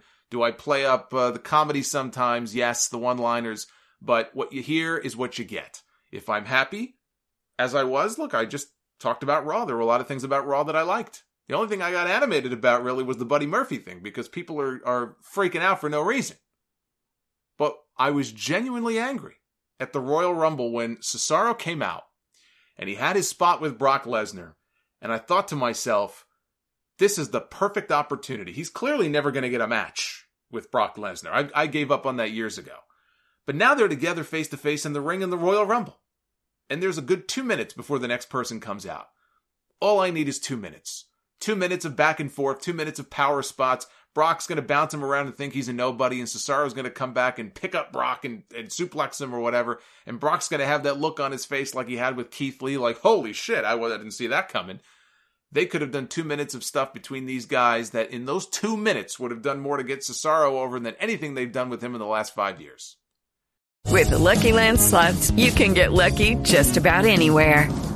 This is your captain speaking. Uh, we've got clear runway and the weather's fine, but we're just going to circle up here a while and uh, get lucky. No, no, nothing like that. It's just these cash prizes add up quick. So I suggest you sit back, keep your tray table upright, and start getting lucky.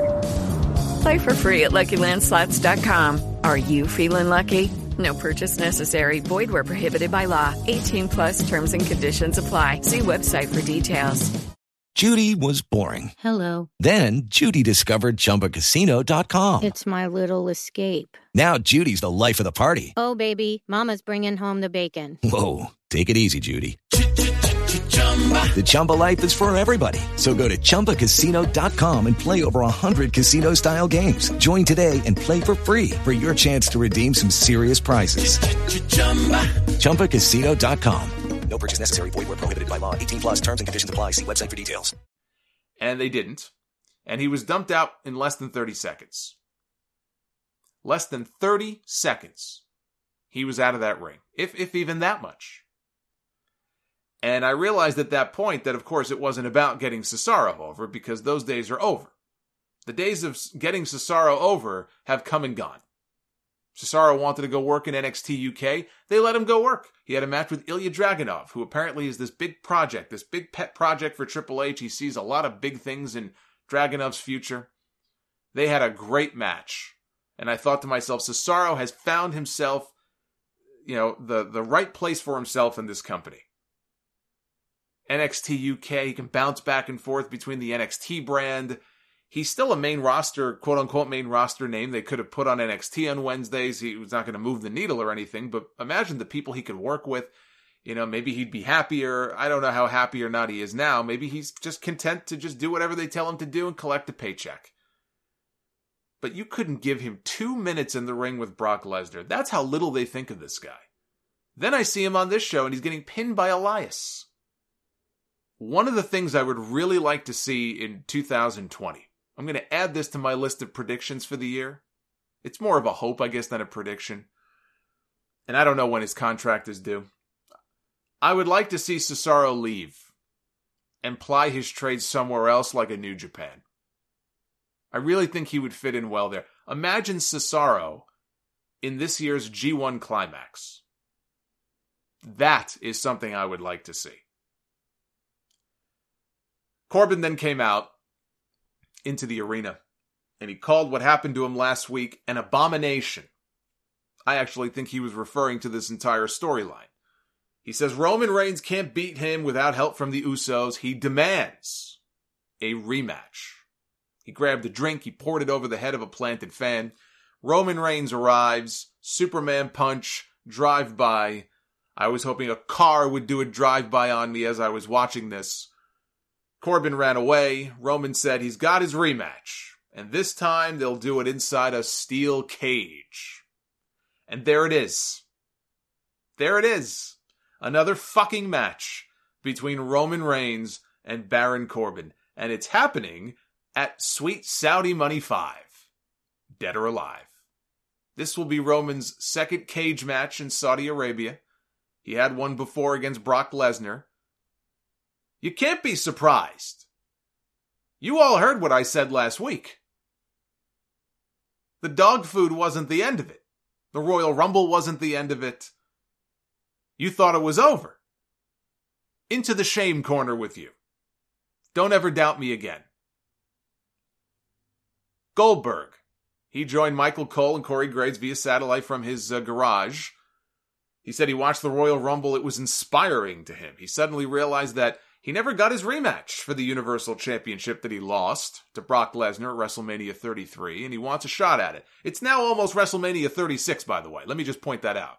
And now he wants his rematch. Oh, by the way, I never got my rematch.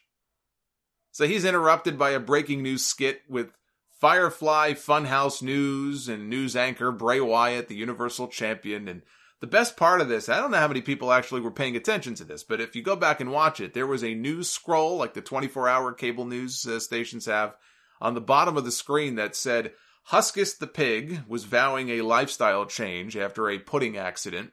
Abby the witch is set to appear on the next season of The Bachelorette. And Ramblin' Rabbit dead at 27. A nation mourns. So Ramblin' Rabbit has now joined the 27 Club with all of the celebrities that have passed away at the age of 27. You hate to see it. You hate to see it. So he said The Fiend accepts Goldberg's challenge.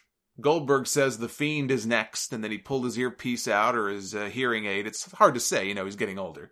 And uh, he stormed off. I did not have The Fiend as Goldberg's next opponent, so that was a surprise to me. I thought it was either going to be Roman Reigns King Corbin, or a rematch with The Undertaker. As a match, Goldberg against The Fiend sounds like a horrible idea. Daniel Bryan got the best match out of The Fiend so far at the Royal Rumble. A lot of The Fiend's matches have not been good. They've not been very exciting. They're kind of plotting and boring. Goldberg is no Daniel Bryan as far as trying to pull a great match out of somebody. Uh, Goldberg is best in short, explosive matches. Now, if that's what they have planned here, uh, that worries me. Because what are the chances that The Fiend is going to beat Goldberg in a short, explosive match? What this should be is a spear by Goldberg. The Fiend gets right back up.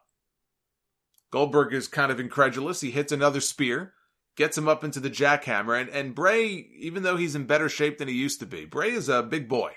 So Goldberg trying to lift him up in a jackhammer if he's already sweating on his way to the ring and it's a thousand degrees over there in Saudi Arabia, which was one of his excuses uh, for that catastrophe with the Undertaker. And he he did get concussed in that match, but they were blaming it on the heat. It was so hot. So now he's going to potentially try to get Bray Wyatt up in position for a jackhammer.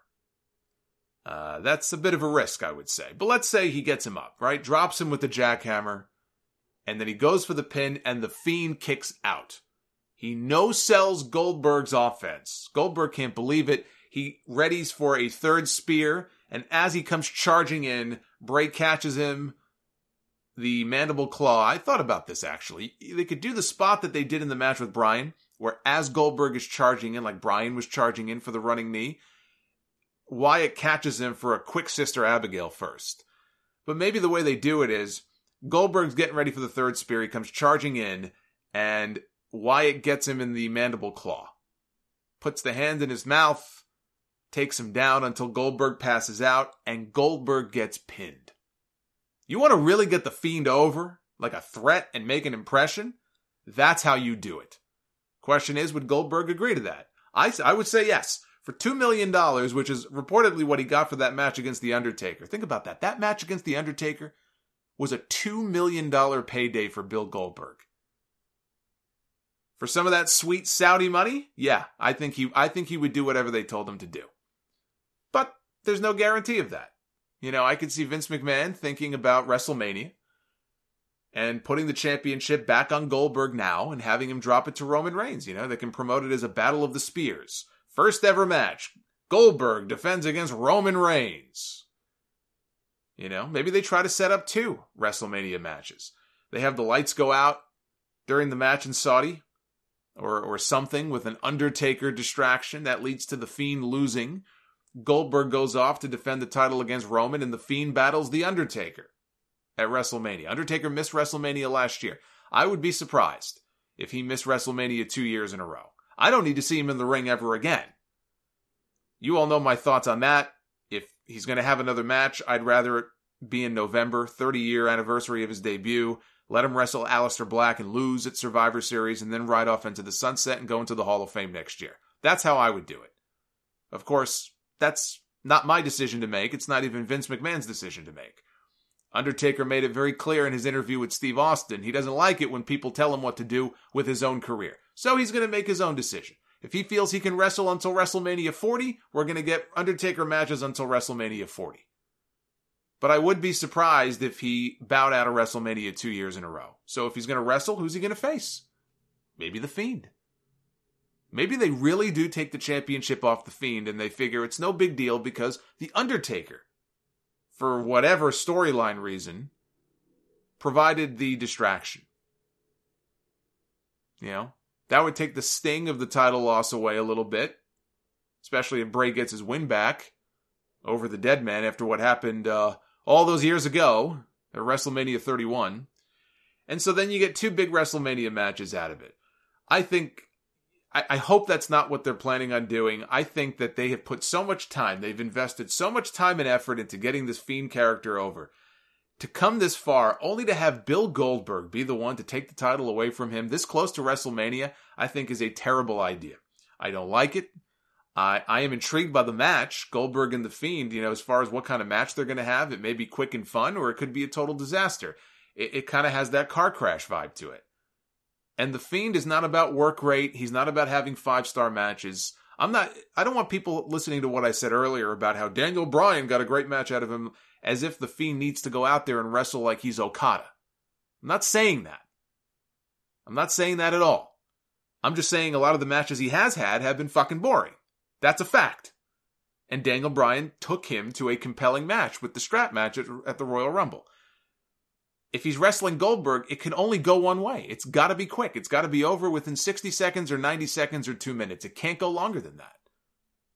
I just can't see, more so Goldberg, I can't see it going much longer than that and being anything even resembling a good match. He did that with Brock Lesnar at WrestleMania, I will say. You know, at WrestleMania 33, they had the greatest, like, short, explosive WWE title, or I guess it was a Universal uh, title match that maybe I've ever seen. From the moment that the bell rang, it was just smash mouth, boom, boom, boom, hitting big moves and spears, and he speared him through the barricade and the German suplexes, just two big bulls throwing each other around. And then one F5 and Brock got the win. They got in, they got out. That's the way that this match should be. And I don't see it going six minutes. So if it's me, I use Goldberg to get the Fiend over even more. Even more than he already is. That's how I do it. You know, but how do you make the match compelling without one person being dominated in in 90 seconds? I don't think you do. I don't think there's any other way to do it. You know, if you beat Goldberg that decisively, do you kill whatever little drawing power he may have left when you do bring him in as an attraction? I don't know. I mean, I, I think you would definitely kill the Fiend, though, if you had Goldberg beat him in dominant fashion. So I'd have the Fiend beat Goldberg. At least get him to WrestleMania. If you're going to have Roman Reigns beat him there, whatever. I think we all know at some point that's inevitable anyway. Just get him to WrestleMania. So if I'm booking this, The Fiend beats Goldberg. He beats him as decisively as anybody has ever beaten Goldberg before, and he goes on to defend the title at WrestleMania. Daniel Bryan, like others before him, has seemingly been changed by The Fiend. Not that he's uh, necessarily a heel. He was acting heelish, uh, but he, he was definitely more aggressive on this show. He basically murdered Heath Slater in a quick squash, showed no mercy. This was Slater's first televised match, by the way, since 2018. The new Intercontinental Champion, Braun Strowman, was out for an interview with Renee Young. Sami Zayn came out with Shinsuke Nakamura. He demanded that Nakamura get a rematch. Braun says, let's go. Sami says, well, it'll be on our time. When we want to do it. All of a sudden, the revival attacks Strowman. Nakamura joins in. Braun fights them all off. And so it looks like Dash and Dawson may now be part of Sami Zayn's little jobber brigade here. This little jobber faction they've got going on. How cute, right? I mean, uh, we see how they've treated Cesaro and, of course, the revival. I mean, come on. Job Squad 2.0 here. All Sami needs now, I think, is a mannequin head with the words help me written backwards on the forehead. We got an Otis training video in preparation for his Valentine's Day date next week with Mandy Rose. Still, the greatest storyline on this or any WWE show. And remember where you heard it first. You heard it right here first. Not from all these bandwagon jumpers who now are saying, Oh, I love the Otis storyline. I've been telling you this for at least a month now. And people thought I was crazy. Who's crazy now, huh? Who's crazy now? This was great. I love this. SmackDown every week should just be segments with Otis doing different activities with Tucker there to provide moral support. Sheamus, he finished off Apollo Crews with a bro kick in about 30 seconds. Thanks for coming, Apollo. That salad sitting there in catering isn't going to eat itself, so hurry on back. You better get there before Chad Gable does. He ran down after the match to attack Sheamus, ended up getting mowed down with a bro kick himself. Like a geek. The G in Shorty G stands for geek. Am I right? I think I am. Shorty Geek. That's his new name. Enjoy the food, boys. Leave a little bit for the rest of the roster. And the women headlined this week Fatal Four Way to determine the next challenger for Bayley's SmackDown Women's Championship. I'm going to go out on a limb here. If they don't cut it off first and say that that match won't be happening at Sweet Saudi Money, which is why they never named the date of the match. Now, they did have the one women's match with Lacey Evans and Natalya, so anything is possible. I don't know if that means we're getting one on every Saudi show or if that was a one time deal. This was Alexa Bliss, Naomi, Carmella, and Dana Brooke. I like how Dana Brooke now uses the Batista bomb uh, in her matches. This the match was fine. It really wasn't anything special. I mean, I thought Asuka and Natty was a far better, you know, match with the women on Raw Monday night. Uh, this is nothing you're going to remember in a week.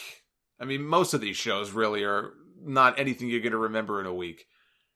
I thought this was an easy setup, though, for Bayley and Naomi, given their interaction last week. Not only did Naomi not win, she ate the pin from Carmella. Carmella is the new number one contender. There is history there with her and Bayley. They used to be, uh, well, I guess they're, I mean, they're still friends, but know, like they, they were best friends. They were besties back in their NXT days. I don't know if that will even be mentioned here as part of the storyline. Uh, this has to be them saving Naomi for WrestleMania. And I don't know if, what that means for Sasha Banks. If they go with Bayley and Naomi at WrestleMania, where does that leave Sasha? I have no idea. But if they beat Naomi here in order to save her to win the championship at WrestleMania, then that's fine. I mean, that's a much bigger stage for her. But if not, then this makes absolutely no sense to me. Naomi just came back. She had the interaction with Bayley. The fans like her. They've got to be saving her for WrestleMania. AEW. Let's talk about AEW. Not even the announcement of Charlotte Flair coming to NXT was enough to get them the win head to head this week. AEW comes out on top in the Nielsen numbers. Are you telling me that Charlotte Flair is not a draw? Is that what you're telling me? But she's the queen. The good news is that both shows saw ratings increases this week. Nearly 1.7 million people watching wrestling live on Wednesday night combined. Uh, the breakdown was 928,000 for AEW, up uh, 100,000 viewers from the week before, probably on the back of that strong angle to close the show with Cody and MJF. While NXT brought in 770,000, up from 712,000 the week before. When I did my Dynamite live stream on Wednesday, which was the longest one I've done yet, took a whole bunch of phone calls. Some were uh, more interesting than others. Uh, but I had a lot of praise. If anything, I think I, I didn't give it enough praise when I listened back for that closing angle at the end of the show where Cody had to take the 10 lashes from MJF. He took one from Wardlow as well. Uh, you had Arn Anderson walking out, his coach, his mentor in the middle of this, trying to kind of rally him, rally him up. And uh, his brother Dustin walked out. He even offered to take five of the lashes, the last five, uh, which MJF said wasn't the rules. You can't do that. His friends came out, the Young Bucks. His wife Brandy came out, telling him, "You've got one more left to take. I can't do it for you. You got one more left. Come on." The emotion there, Cody and Brandy, MJF, I thought they all were fantastic in that segment. It was old school pro wrestling, right down to the cowardly prick kicking Cody in the balls and running off at the end and then being jumped by a quote unquote fan in the crowd who was not actually a fan. Cliff wrote into me on Facebook. He's been a fan of the podcast a very long time. He was in attendance. He was at the show, sitting right where this all happened, and he confirmed that it was Frankie Kazarian of SCU, kind of dressed up as a fan. Uh, so it was not some random fan, for those people wondering. But you know, the way it came off, it came off like you know a fan was so upset over what had happened that he had jumped MJF, and that's how they played it off. And uh, I just thought this was very well done. And uh, when I went back and watched the segment a second time, which I did, because the problem sometimes is that I'm getting ready to go live, right? I, I don't always go live at 10 on the dot, but I try to get, you know, going as quickly as I can. So it's very stressful and very frenetic, and I got to get this open, I got to do this, and, uh, you know, my notes aren't even done yet because they literally just went off the air. And so I'm paying attention to what's going on, but I'm kind of not. So I, I always go back and, and have to rewatch uh, the last few minutes to make sure that I didn't miss anything. And I didn't, but it was even better the second time when I watched it back, when I didn't have the stress of worrying about the show and I just sort of watched it and I was like, man, that was a damn good segment.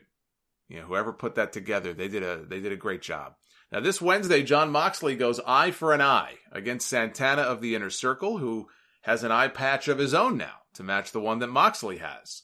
Although maybe uh, Moxley won't since it came off during his match with Suzuki. Maybe now he can wrestle without it. Uh, but Santana has one to match after Moxley took a car key and spiked it into Santana's eyeball on Dynamite. Also on this week's show, SCU challenges Hangman Page and Kenny Omega for the AEW Tag Team titles. Then in two weeks, in Atlanta, they're going to hold a Tag Team Battle Royal for a shot at the Tag Team Championships at the Revolution pay per view at the end of the month. And the show will be headlined in Atlanta by the first ever steel cage match in AEW history with Cody taking on Wardlow. That is the last provision that Cody needs to satisfy to get his match with MJF at Revolution. Then in three weeks, man, they they they talk about long term booking here. They announced a whole bunch of matches in three weeks, which I believe is the go home show. Uh, is it the go? Is it the go home show or the one after Revolution? I think it's the go home show. They'll be in Kansas City. We've got a 30 minute Iron Man match between Pac and Kenny Omega. And I said this on the uh, Dynamite stream. This will be one of those times for uh, Omega to really go out there and have time to build a longer match the way that he was known to do in New Japan. So I don't want to say that we're going to get a New Japan style match from Kenny Omega, but we might. Pac is no slouch, so I think we're in for a, a great match between those two uh, in a few weeks. Now, sad tweet this week. There were a lot of different options for sad tweet. And I'm not even going to get into the Meltzer and Cornette stuff because it's just stupid juvenile bullshit uh, you know, the things, some of the things that Cornette has, has said and just the way he goes off on some people, it's so juvenile and so dumb.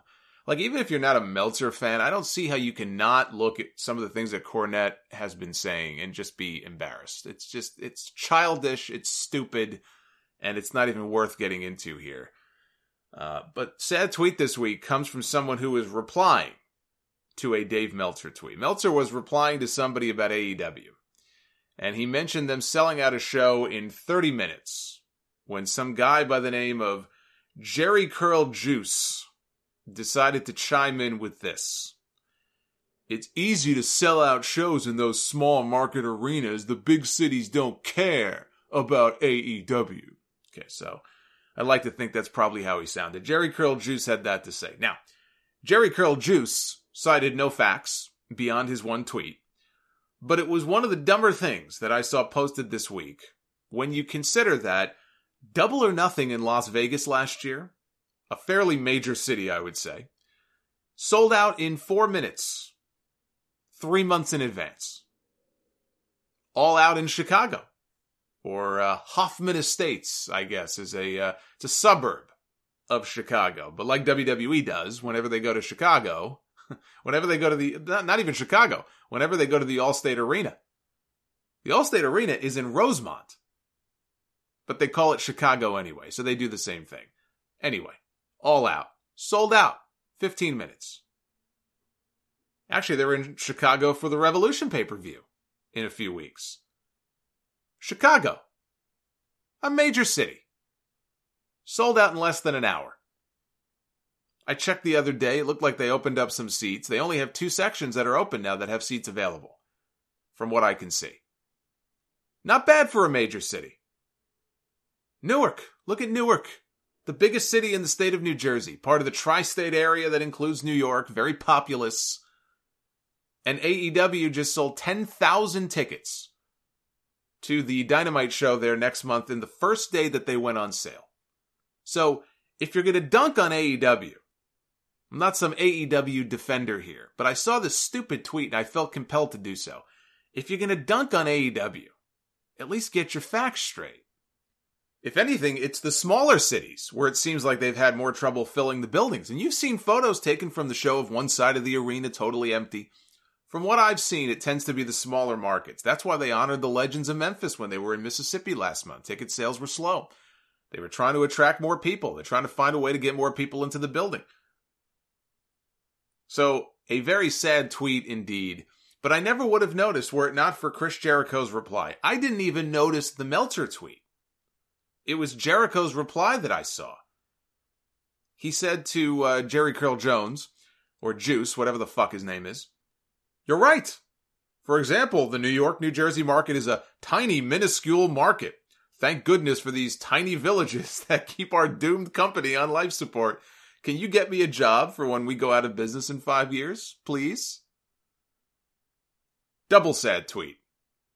The AEW champion begging Jerry Curl Jones for a job. As I uh, record my show here from this apartment in this tiny little village in New York. I'm surprised we even have Wi Fi here or running water. NXT news. We had two big signings to the Performance Center this week and possibly NXT bound. We'll see where they land. First is Timothy Thatcher, the longest running Evolve champion of all time, nearly 600 days.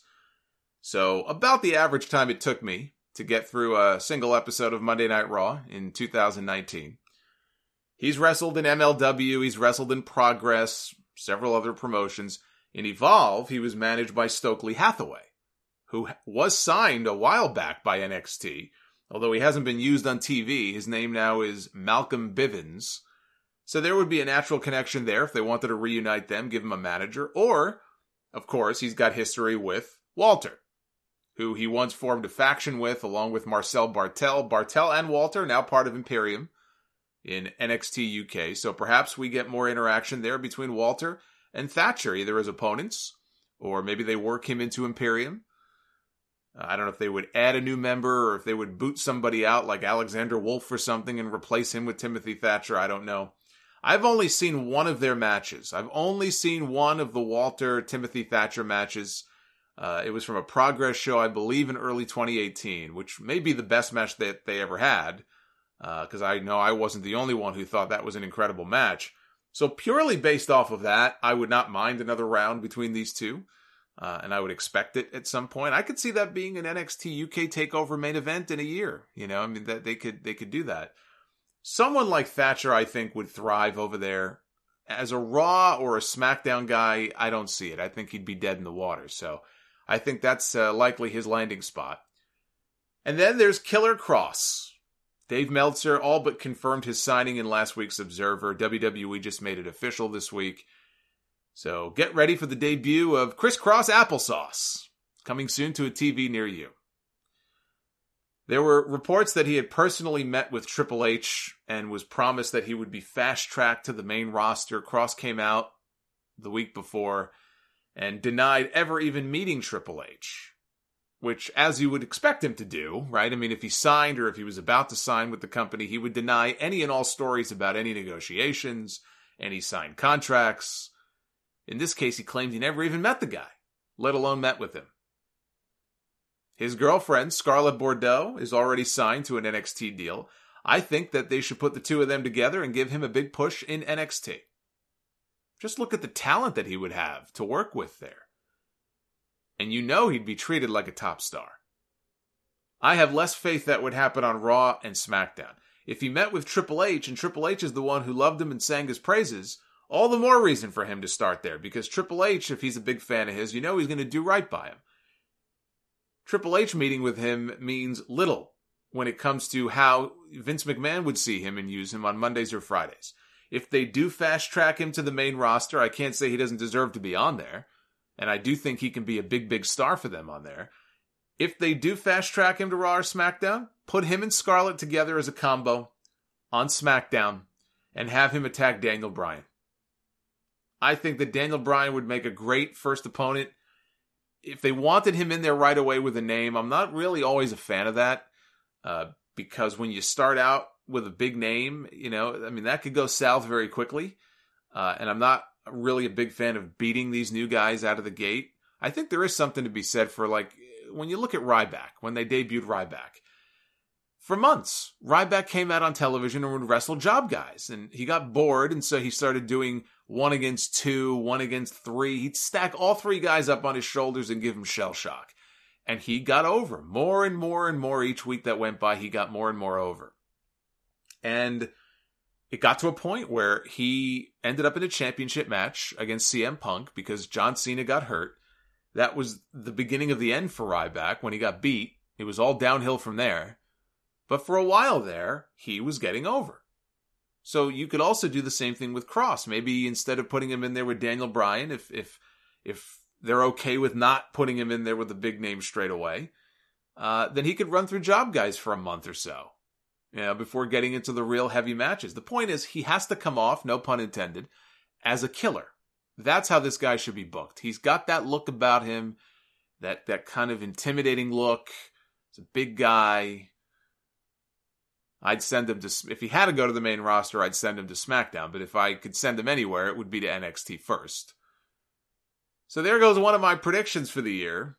I thought MLW would try to lock this guy up the way they locked up Jacob Fatu as they uh, search for a new TV deal.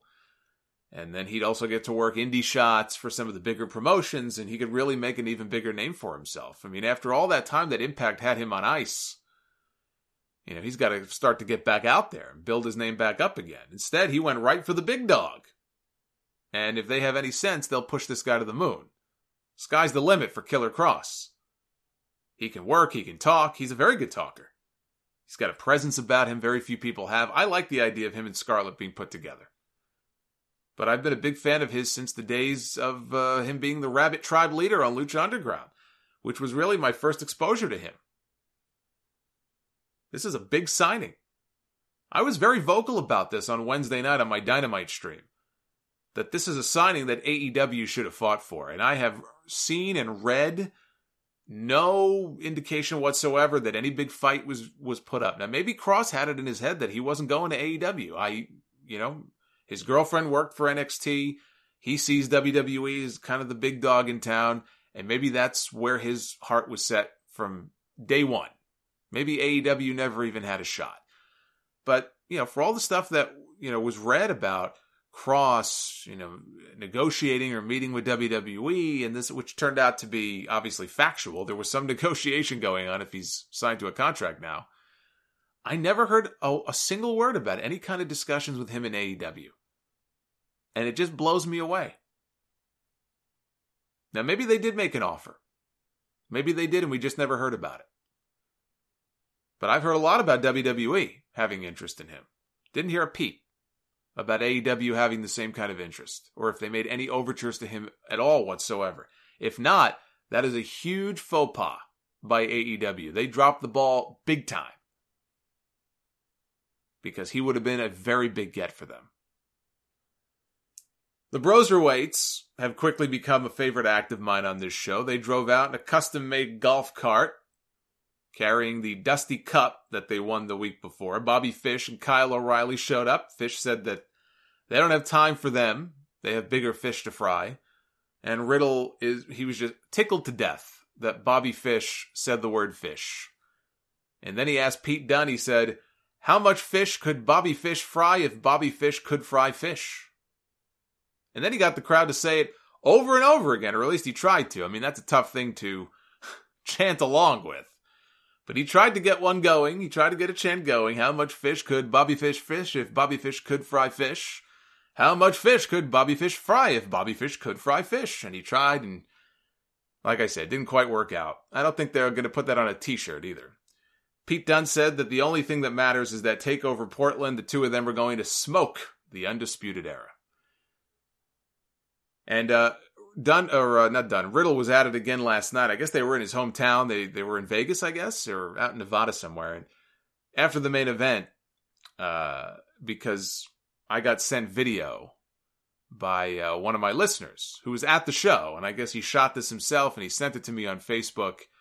Uh, I don't have time to mock it up and play it here, but basically, he got on the mic after the show, thanked everybody, and you know, last time I was here, I fought in the UFC, and then a guy named Dana fired me. Of course, everybody booed Dana White.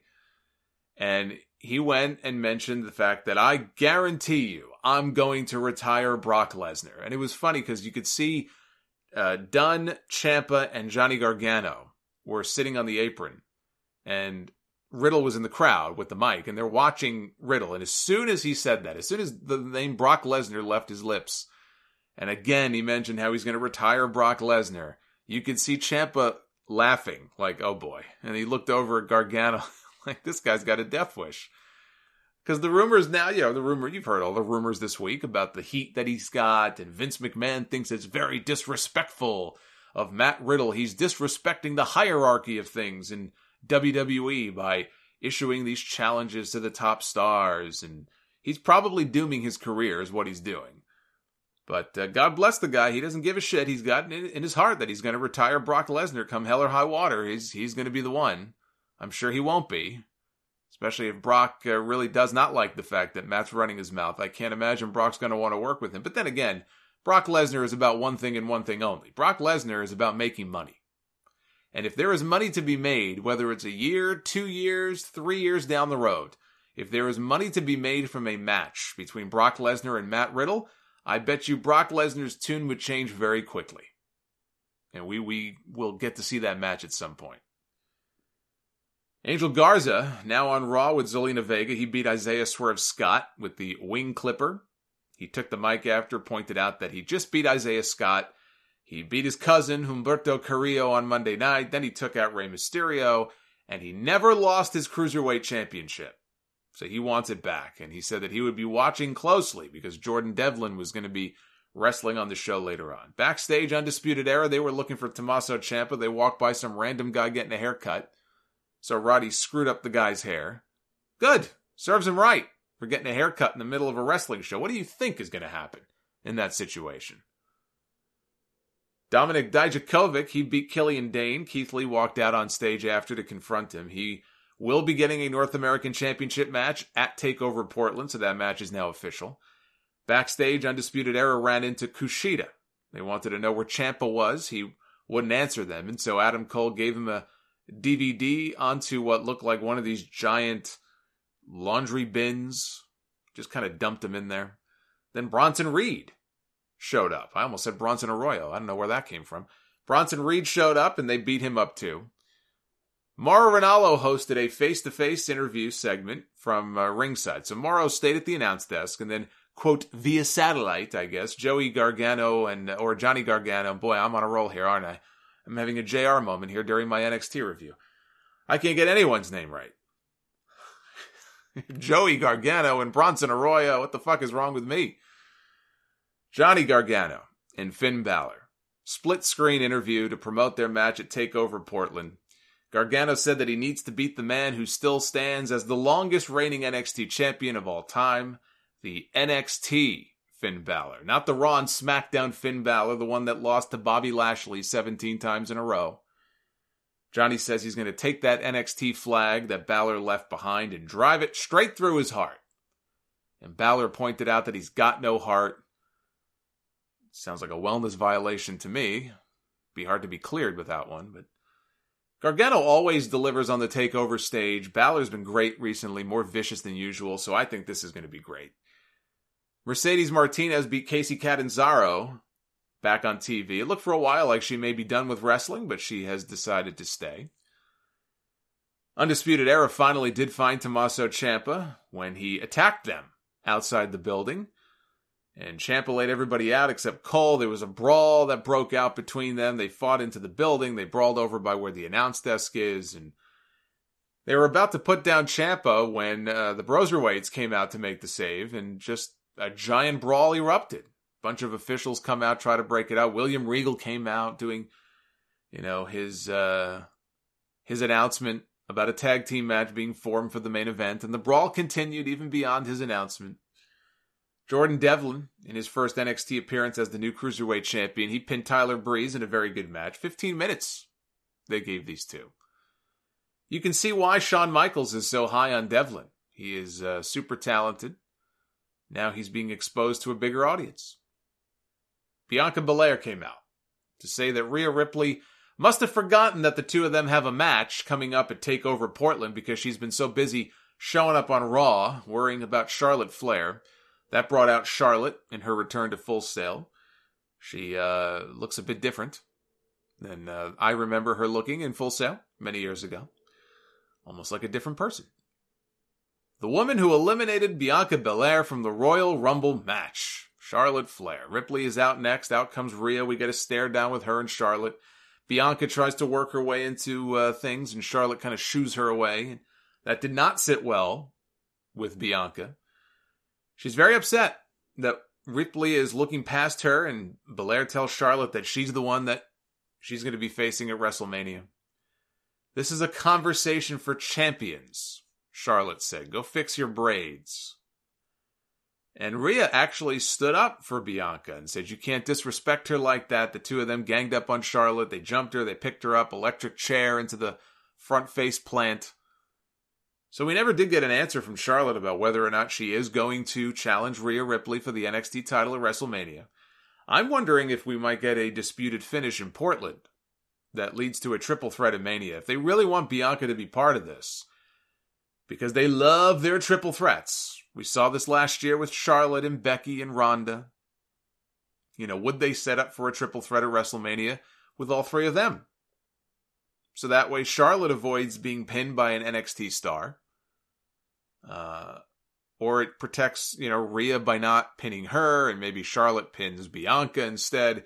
Bianca is is very good. She's an incredible athlete. Uh, she deserves a bigger stage, but my God, am I sick of seeing these triple threats. One on one is the bigger match to do. Just do the right thing. Charlotte versus Rhea, Rhea goes over. Very simple. It's all you need to do. Tommaso Ciampa and the Broserweights beat Adam Cole, Kyle O'Reilly, and Bobby Fish by DQ. Roderick Strong interfered. This led to an angle where the Velveteen Dream returned to attack the Undisputed Era. So out comes Velveteen Dream. That video we saw with the circles, with the two and the five and the 20, was in fact in reference to the returning Velveteen Dream. We have not seen him in about uh, probably what four months now, I guess, since they shot the angle with Undisputed Era taking him out. We never actually saw them take him out, but he was left for dead in the back. He had the bad back. And uh, when the lights came back on here, lights went out. When they came back on, Dream was up on the top rope and he jumped off and he wiped out all the heels. He was wearing tights with Roderick Strong's wife and kid airbrushed onto them, a la ravishing Rick Rude. He even did the old Rick Rude hip swivel. So this was a total tribute to Rick Rude. So the Dream is back, and you know who knows? Maybe he gets the uh, the next shot at Adam Cole's NXT title if Ciampa falls short in Portland. Maybe Dream wins the championship WrestleMania weekend. I, I still like my idea. John Cena wants to do something at WrestleMania. He's made that very clear. They're going to be in his backyard. They're going to be in Tampa. He is willing to do whatever the company wants him to do. Whatever role they feel that they want to come up with for him, he's all in. Last year he he rapped in the ring with Elias. He says, "I'll do that. I'll do whatever the company wants me to do." When you have John Cena telling you that I will do whatever the company wants me to do at WrestleMania, and you're looking to put on some big matches at WrestleMania, how do you not put John Cena in a match? Unless uh, the movie studios say that he can't for some reason. It sounds like he's willing to do a match. I, I just, I would be stunned if Vince McMahon said, no, we don't want you in a match. just would be totally counterproductive, like counter to everything that I would expect that this company would want in terms of star power. And on the prediction show, I said that they promote a match between Cena and Velveteen Dream. Now that looks a lot less likely now. Now that he's back in NXT. But Cena's on record as saying that of all the NXT talents that people maybe wanted to, who do you want to wrestle and get in the ring with?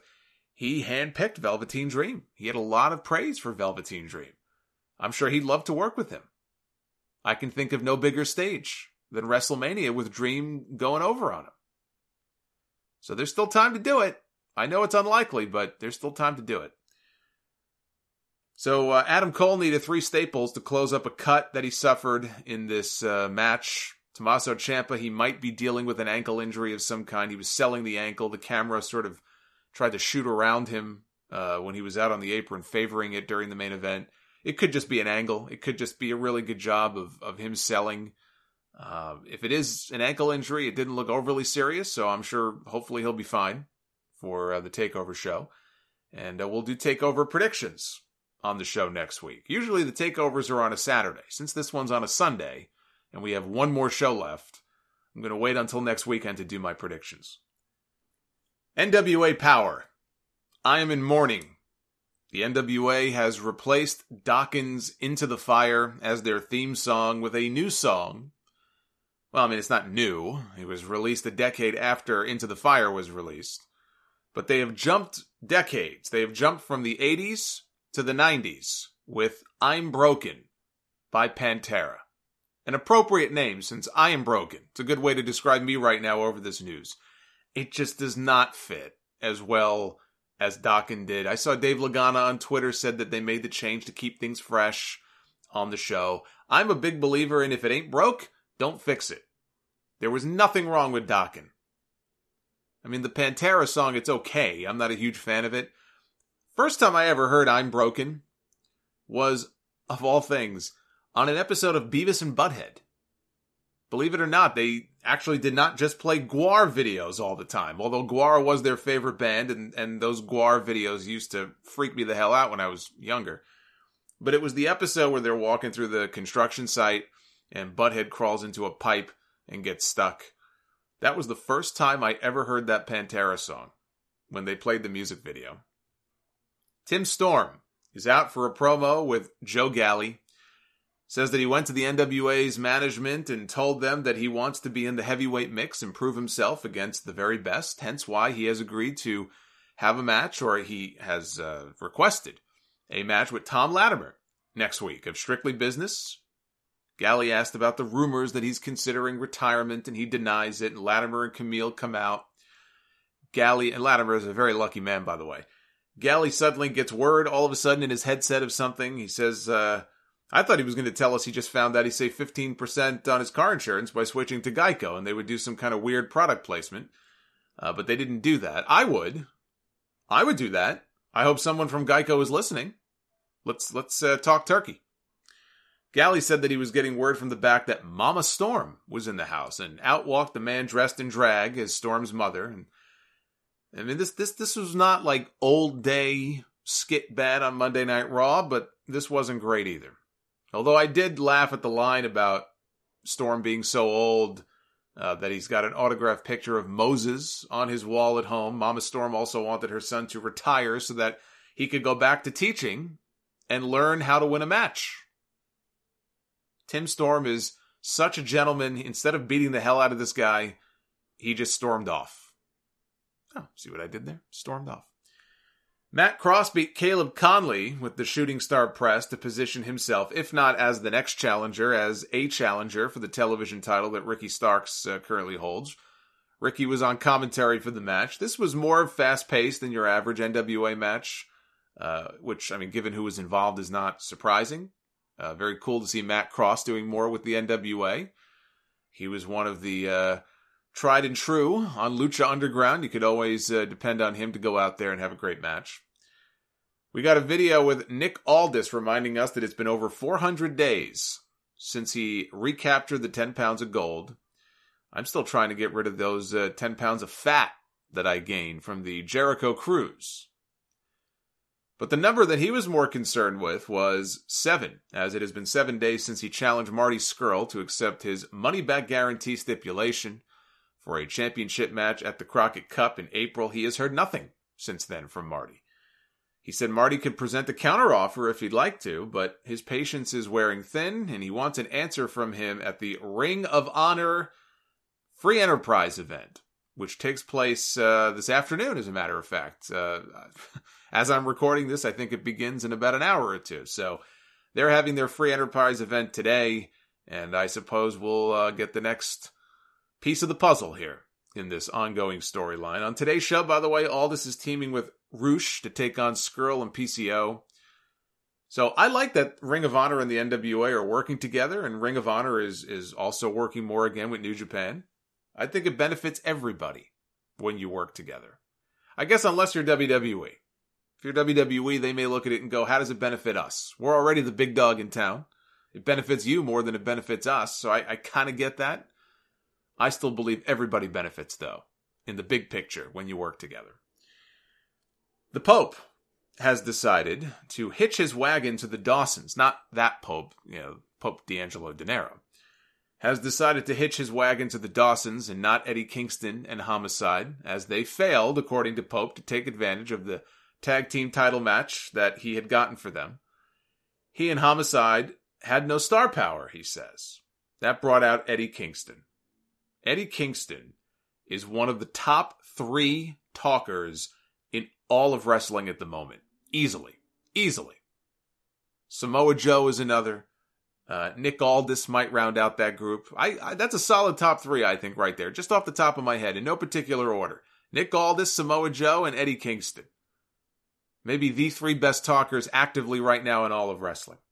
He said NWA management asked him, and I'm getting messages from people now reminding me of everybody I forgot.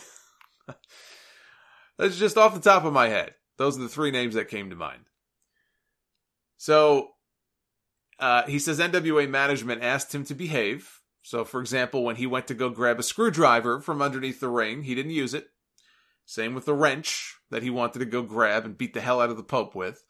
He said that he should rip out the Pope's tongue for what he just said. He called Homicide a New York City legend. He said that he helped train some of the very best in this business. He said Homicide saved his life. Homicide saved him from suicide. He would die for that man. Pope is lucky that he doesn't bury him right now where he stands. The fire in Kingston's voice here, you believe every fucking word coming out of this guy's mouth. This was great. He said he recruited somebody else for tonight to fight Pope's group, and out came the bouncers from Ring of Honor, the Beer City Bruiser and Brian Milonas. And they briefly uh, fought off the Dawsons and they uh, scrammed and that was the whole segment. I assume this is leading to a match, maybe this week. So again, more Ring of Honor uh, tie-ins there. Then we got a segment with May Valentine, her vlog, May's vlog, talking about her boyfriend Royce Isaacs of Strictly Business finally winning a match last week. They but they booked this guy to look like such a job, like such a jabron. It's just weird that he's part of the uh, what is really the top heel faction in this uh, company. But uh, anyway, she mentioned that he got very jealous of Sal Rinauro. Sal Rinauro was the guy that was sitting in on commentary last week with the broken arm. And uh, I guess I don't know if if Sal was talking to May and then Royce saw this and got jealous. Anyway, she's talking about all this stuff. I really didn't give a shit about. Uh, apparently, Royce is the jealous type and uh, did not like her making a new friend in Sal. Have you seen Sal? I don't think Royce has anything to worry about. Then again, I could say the same thing about looking at Royce, and I'm kind of surprised that May Valentine would be with him, but never judge a book, as they say, never judge a book by its cover. That's why I still hold out hope for Katrina one day. Aaron Stevens went to a 10 minute time limit draw defending his NWA national title against Trevor Murdoch. Murdoch locked on a sleeper hold, 30 seconds left in the match. Stevens dropped down for a jawbreaker. Time ran out. Murdoch connected with a bulldog off the top rope, but this was after the bell, so he did get a visual pin, but a visual pin is not an actual pin. Zicky Dice was backstage, and he said that if the NWA YouTube channel can get to 284,000 subscribers by March 1st, he will do one thing that the fans want him to do. It could be anything. Just one. Now, right now, I, I don't actually, I haven't checked today. Uh, a few days ago, they were at 185,000 subscribers on the channel. So that's about 100,000 new subs the NWA needs in less than 30 days. That's uh, very ambitious. See, what I want him, I want him to change his name. I would say that if they get to 284,000 subs, that Zicky Dice should change his name to uh, Sticky Rice, just because I'm stupid and I think it's funny.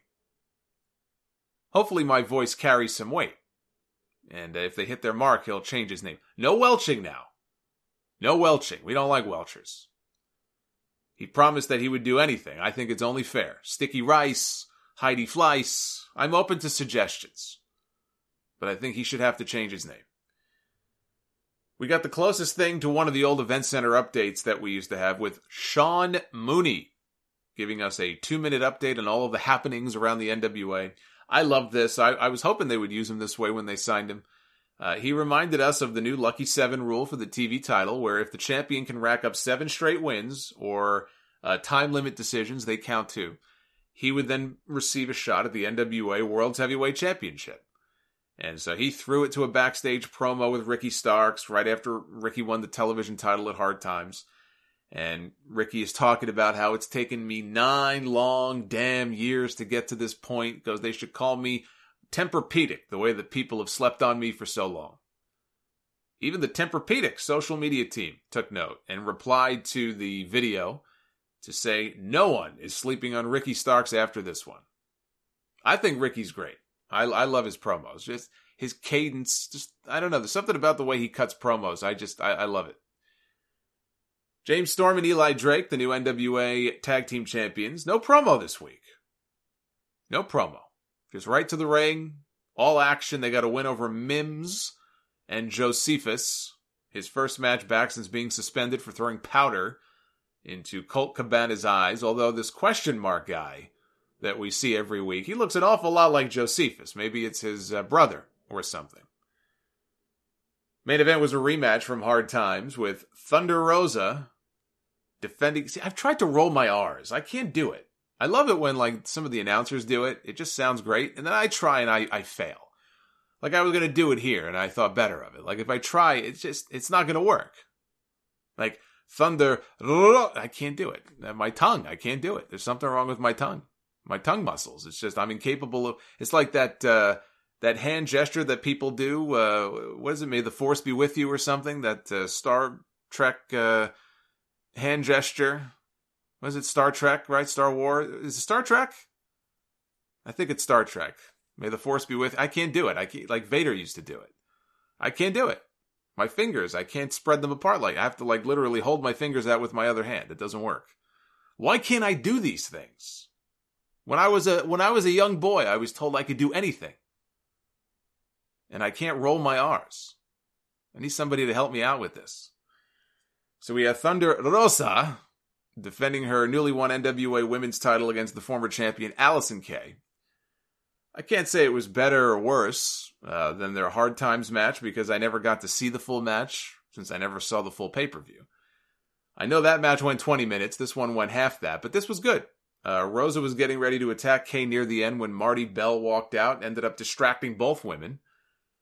And they told her to get the hell out of there when Ashley Vox and Tasha Steelz walked out to make sure that she did not get involved. Roll up from behind by Rosa, Kay kicked out. Death Valley driver to Allysin Kay, but she kicks out again. And finally, Thunder Rosa hits a flapjack onto the top rope.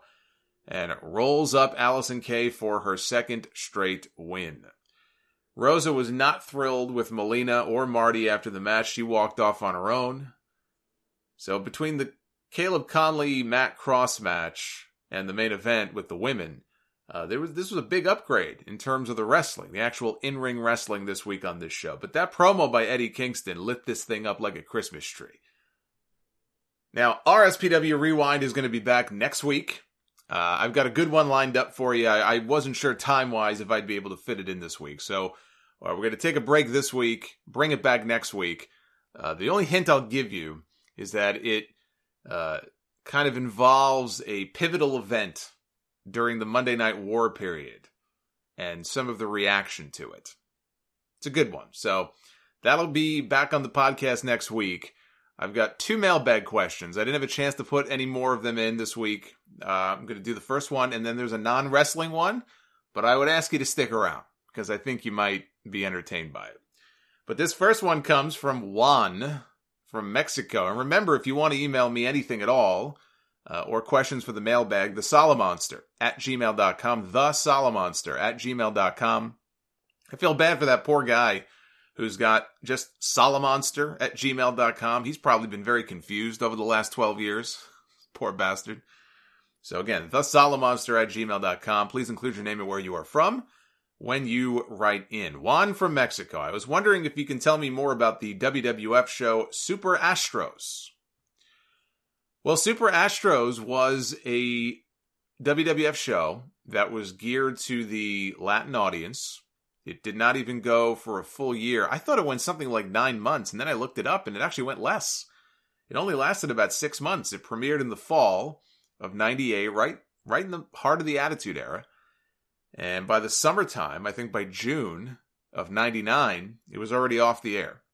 Now, I wanted to see if the episodes were available to watch online, and, and some of them are. The first eight episodes are up on YouTube. And it's funny because when you watch the beginning of the show where they have the, the intro, all of the top stars from the Attitude Era are featured in the intro. You see, you know, Stone Cold and The Rock and all these people, none of whom ever probably even appeared on the show, but they would sprinkle in like a Latin face here and there. like, you know, as if they're on the same level in, in WWE as uh, Stone Cold and The Rock and Triple H and The Undertaker. And then, boop, there's this guy. It's just funny to me. But they had guys like Papi Chulo, uh, who would become Essa Rios Kaientai, El Hijo del Santo, you know, wrestled on the show. El Torito, not the El Torito from uh, the bull costume many years later. This was the uh, an earlier El Torito. El Torito, some of the Mexican minis, Max Mini. I know they wrestled on there. But after six months, it was gone. I guess it just wasn't a uh, success. And you watch the shows and you can see why. I mean, there just wasn't a whole lot of, it just didn't seem like there was a whole lot of effort put in there. And uh, so that was it. It was a short run, but if you want to watch the first eight episodes, you can find them on YouTube. And now, this last question. It does concern non wrestling stuff, but I think you may be entertained by this anyway. I got a tweet from Travis alerting me to another tweet from an account called 90% Mets. 90% of this person's tweets are related to the New York Mets, hence the name 90% Mets. This person put together on his own a tournament bracket in the spirit of March Madness, which is coming up soon. He calls it Met Madness, listing 32 of the most bizarre Mets related stories of his lifetime. Now, he could have expanded this bracket from 32 to 64, but we can add a few more here as we go along. I'm going to read off each of these. And even if you're not a Mets fan, even if you're not a baseball fan, you will not believe that some of these are even real. But they are. Oh, they are. you don't have to be a baseball fan to enjoy this. If you are a lifelong Mets fan like I am, I mean, I went to my first Mets game. I had to be five years old probably when I went to my first Mets game. I still have the uh, the yearbook hidden away somewhere that I got from one of the games that year from Shea Stadium, uh, whatever whatever year that was, probably 87 or 88. I got that laying around here somewhere. So for me, I've been a lifelong Mets fan. You probably know, if uh, you are the same, about many of these events. You know about them all too well. Some of you can chalk it up to bad luck. You know, others you can chalk up to just sheer incompetence.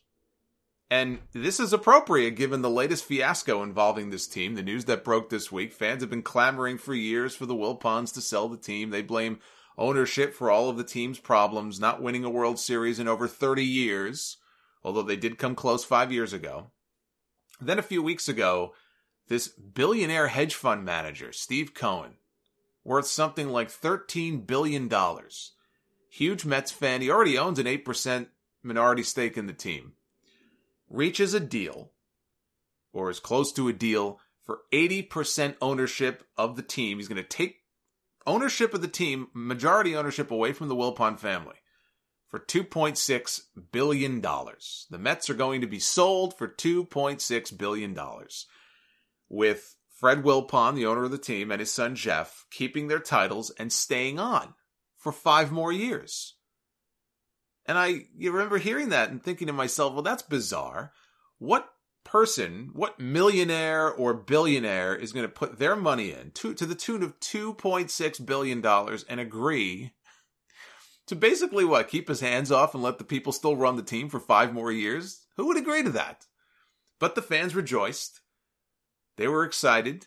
Finally, we're going to have all this money now put into the team and we're going to, it's going to be a fresh start for the team. This is great. And then this week, the deal collapsed. Reportedly, because the son, Jeff, screwed the whole thing up and didn't want to give up control, or they wanted to extend that five year period, whatever it was. I mean, nobody knows for sure. Whatever it was, who the hell would spend $2.6 billion of their money on anything and not want to take full control right away? So the deal is dead. Cohen says he gave it his best shot. That's the story of the Mets. They give you that one glimmer of hope, and then they snatch it away from you just like that. We're having a great time here in New York lately. The biggest media market in the world. We have the Mets, the Jets, and the Knicks.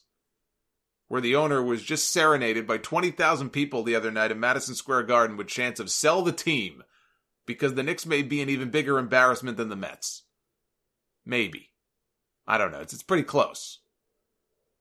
All of this comes only a few weeks after the Mets got rid of their newly hired manager, Carlos Beltran, who was ousted after uh, being revealed as a central figure on that whole Houston Astros uh, cheating scandal back when he was still a player. So before he even took the field to manage a single game for the New York Mets, he's gone. And it's only February. Pitchers and catchers don't even report until tomorrow. I can only imagine what surprises await us for the 2020 season.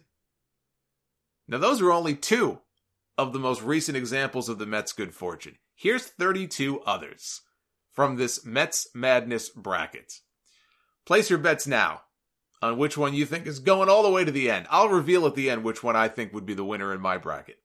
I'll be, uh, as I go along here, I'm going to be filling in descriptions for each of these on my own just to give you some context. We have Kevin Mitchell, who played for the 86 Mets that won the World Series, the last Mets team that won the World Series. He once decapitated his girlfriend's cat in a fit of rage. Now, this has been an urban legend over the years. His ex teammate Doc Gooden is the one who told this story in his book. It's never been proven. And when you consider Doc Gooden's history, I mean, I'd be skeptical of anything he says. But it made the bracket. So we have a, uh, a decapitation here as the first entry in the bracket. Always a good way to start. There was the time that the Mets official Twitter account tweeted out a photo in the clubhouse with a large dildo sitting in Kevin Plawecki's locker in full view. See, that one I think is kind of funny, actually. That was that was a rib on him. I, I think that's kind of funny.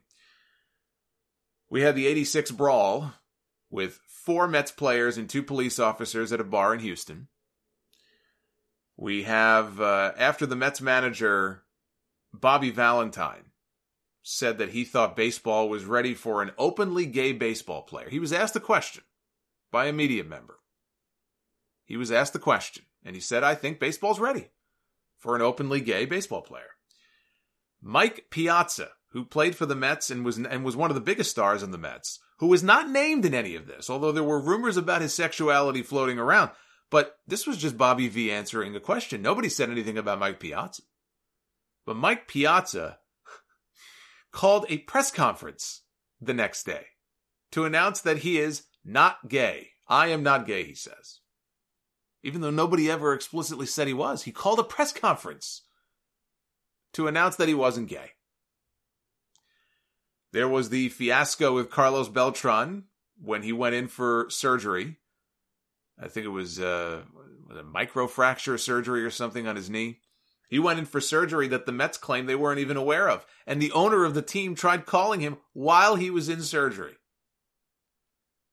Two years ago, there was the embarrassing moment when the Mets were called out by the umpires for batting out of order. Yes, that actually happened. We had Bernie Madoff. I mean, need I say more? You know, the Wilpons lost their ass on their investment with Madoff, and it hurt the team. And and really, I think in a lot of ways, it is still continuing to this very day to hurt the team, and that's why they're looking to sell.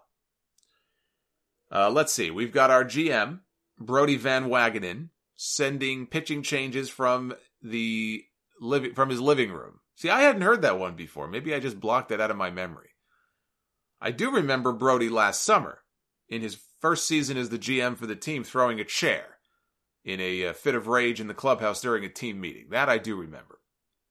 We have Vince Coleman throwing firecrackers is the next entry here in the bracket. Coleman was playing for the Mets at the time. They were in they were out in LA. They were playing the Dodgers. He tossed the firecracker out of the Jeep that he was riding in in the Dodger Stadium parking lot, and three people were injured, including a 1-year-old. What an idiot. That same season, after the uh, cherry bomb attack, I think it was a cherry bomb that he threw.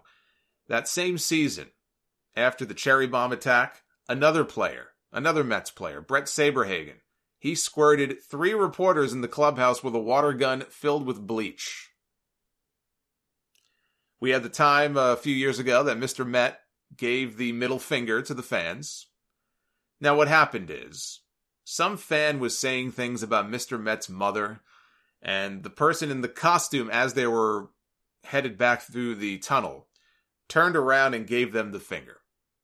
I can't even say middle finger because Mr. Met only has three fingers and a thumb. So, but somebody shot video of it with their phone, and they they weren't fired, but that person never wore the uh, Mr. Met costume ever again. He was reassigned to uh, some other job within the organization.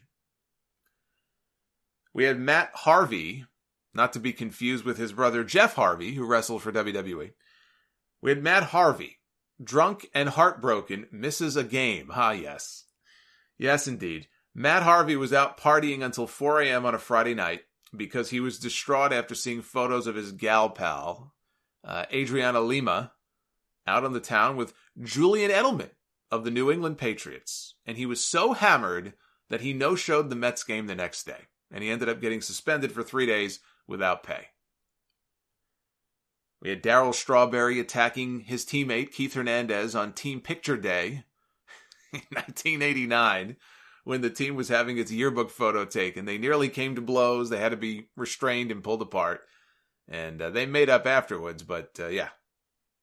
Team Team Picture Day took a very dark turn in uh, 1989. We had the team's general manager back in the late 90s, Steve Phillips, took a leave of absence after being accused of sexual harassment. Not the first, not not not the uh, last time that would happen with Steve Phillips. We had Carlos Beltran being fired as the team manager before a single game. That's on here. I just talked about that. And uh, rounding out the left side of the bracket, Brandon Nimmo poisons himself. The Mets uh, outfielder, he got hit by a case of food poisoning after eating undercooked chicken that he had prepared for himself. So he poisoned himself. And the uh, manager said that they would have to teach Nimmo how to cook. We shift over to the right side of the bracket. And our opening contest, scheduled for one fall, is Yoenis Cespedes being attacked by a wild boar. Cespedes is one of the best players on the Mets. I mean, he's been injured now for the longest time, but he's one of the just best hitters that we've got. And he fractured his right ankle. I think it was uh, the year before last. He fractured his right ankle while he was on his ranch. Now, the Mets originally said he took a violent fall after he stepped into a hole and he twisted his ankle. About a month ago, though, we actually learned the full story, which is that he has traps all over his ranch, including for boars. And I guess one boar escaped, or they were removing one from the trap, and it either charged at Cespedes or it scared him in some way, it startled him, and that caused him to step into a hole, and he fractured his ankle. No word on whether the boar managed to escape, although I hear he's now in witness protection, working at a Cinnabon. Matt Harvey. Back to Matt Harvey again. The year before, he stayed out too late because he was depressed over Adriana Lima uh, being seen with uh, Julian Edelman. He missed his final spring training start due to a bladder infection that caused a blood clot in his urine. All because, and I quote, I hold my urine in for too long. So because he held it in and didn't pee for a long time, he got an infection and he missed the game.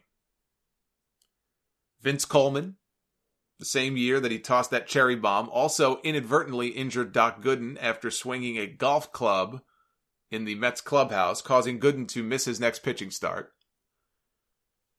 Just last season, in 2019, Mets manager, oh, I guess now ex manager, Mickey Callaway, he cursed at a New York Newsday reporter who merely said, See you tomorrow, after Callaway's usual post-game press conference concluded in the clubhouse. Said, See you tomorrow, Mickey.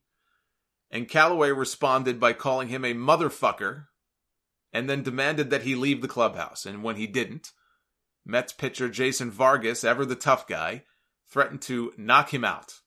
I'll knock you the fuck out, bro, he told him. I'll knock you the fuck out. That's what he told him. The Mets had to personally apologize to the reporter later that day. Imagine just saying to somebody, see you tomorrow, and they respond by calling you a motherfucker. And this is the manager of the team. This is not some player, some random employee.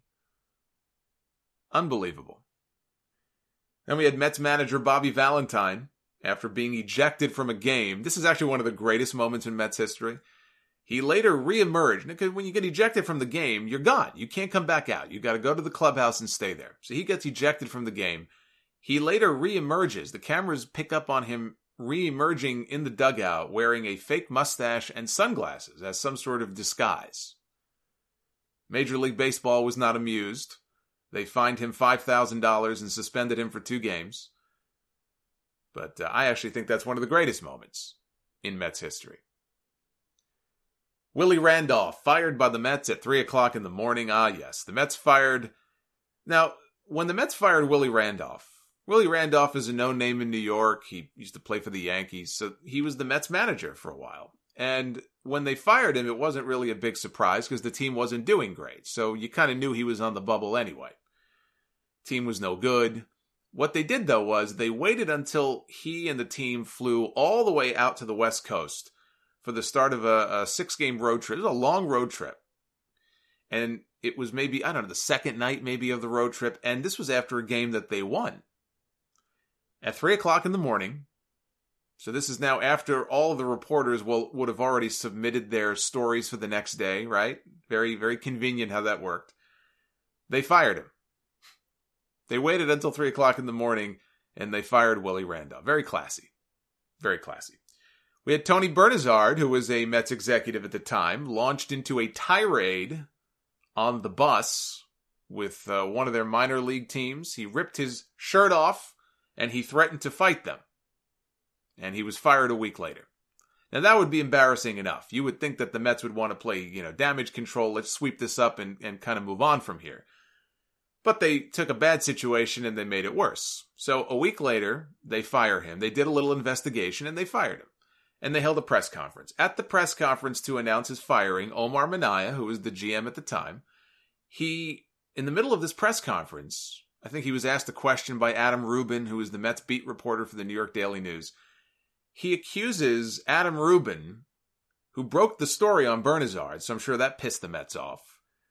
He accused him of angling for a job with the team. I guess insinuating that he was trying to discredit Tony Bernazard and and get him to lose his job which would then create an opening for him to take his job. I, I guess that's what they were insinuating. So now the Mets fired Bernazard, mind you. They found cause to fire him, which meant there was merit to the story. And so instead of dealing with one embarrassing story and moving on, they created another controversy by accusing the reporter who broke the story of having an ulterior motive for doing so. That may be the most Mets thing that the Mets have ever Metsed. For a team known for its injuries, this one uh, may be a topper.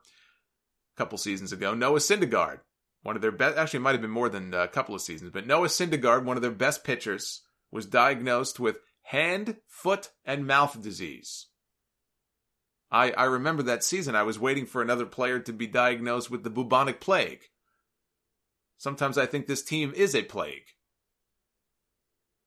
There was the time that Doc Gooden missed the team's championship victory parade in 1986 because he was busy smoking crack in the Long Island projects. We had the Mets' mishandling of Ryan Church's concussion by uh, sending him on an airplane right after he had suffered said concussion. And we had the now infamous clubhouse poker game between Rickey Henderson and Bobby Val or uh, not Bobby Valentine, Bobby Bonilla during a playoff game in 1999. This was game 6 of the NLCS against the Braves. It was a back and forth game. It went into extra innings. One team would get the lead, the other team would tie. This was not some kind of lopsided event, and it was a playoff game.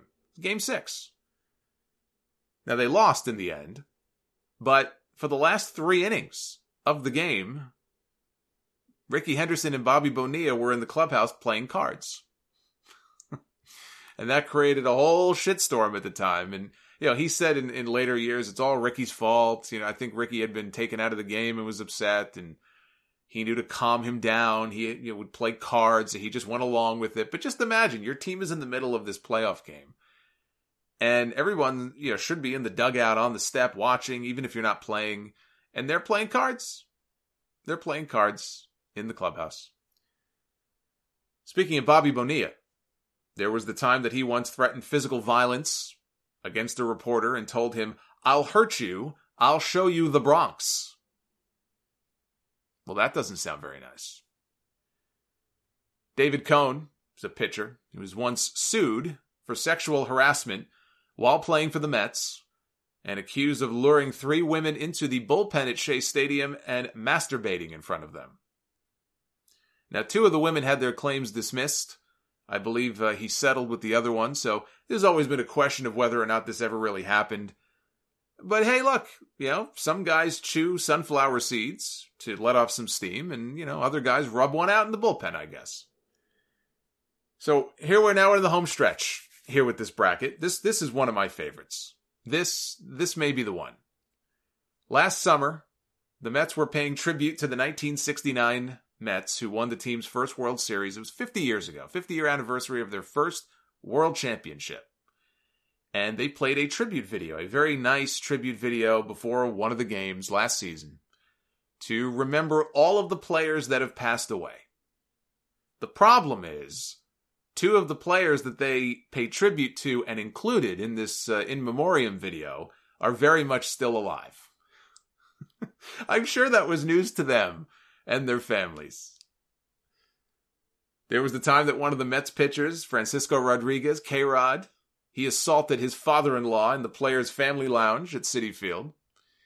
Always good to get some family time in there.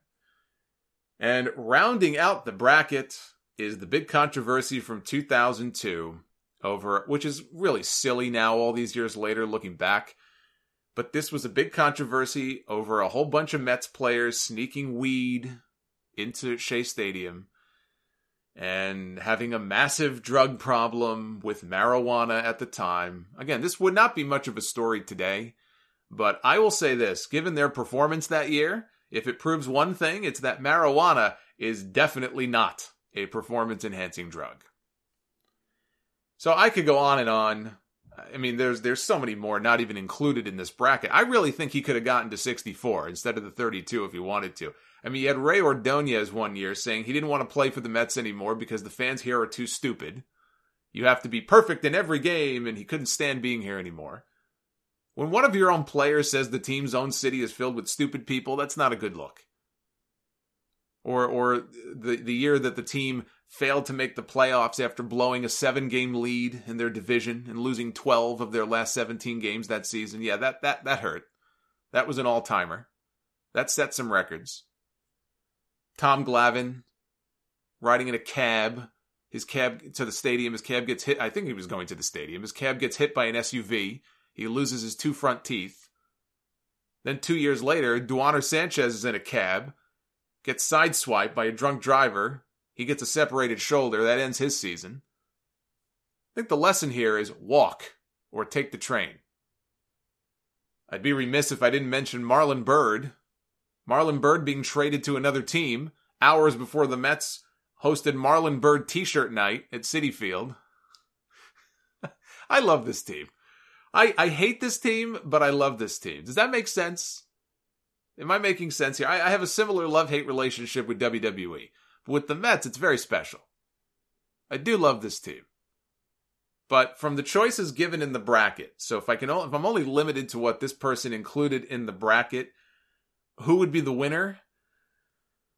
I don't know. You know, smoked crack and missed the parade is a tough one to beat, but so is honoring dead people who are still alive. Ugh, it's tough. It's tough. I'm going to go with honoring dead players that are still alive.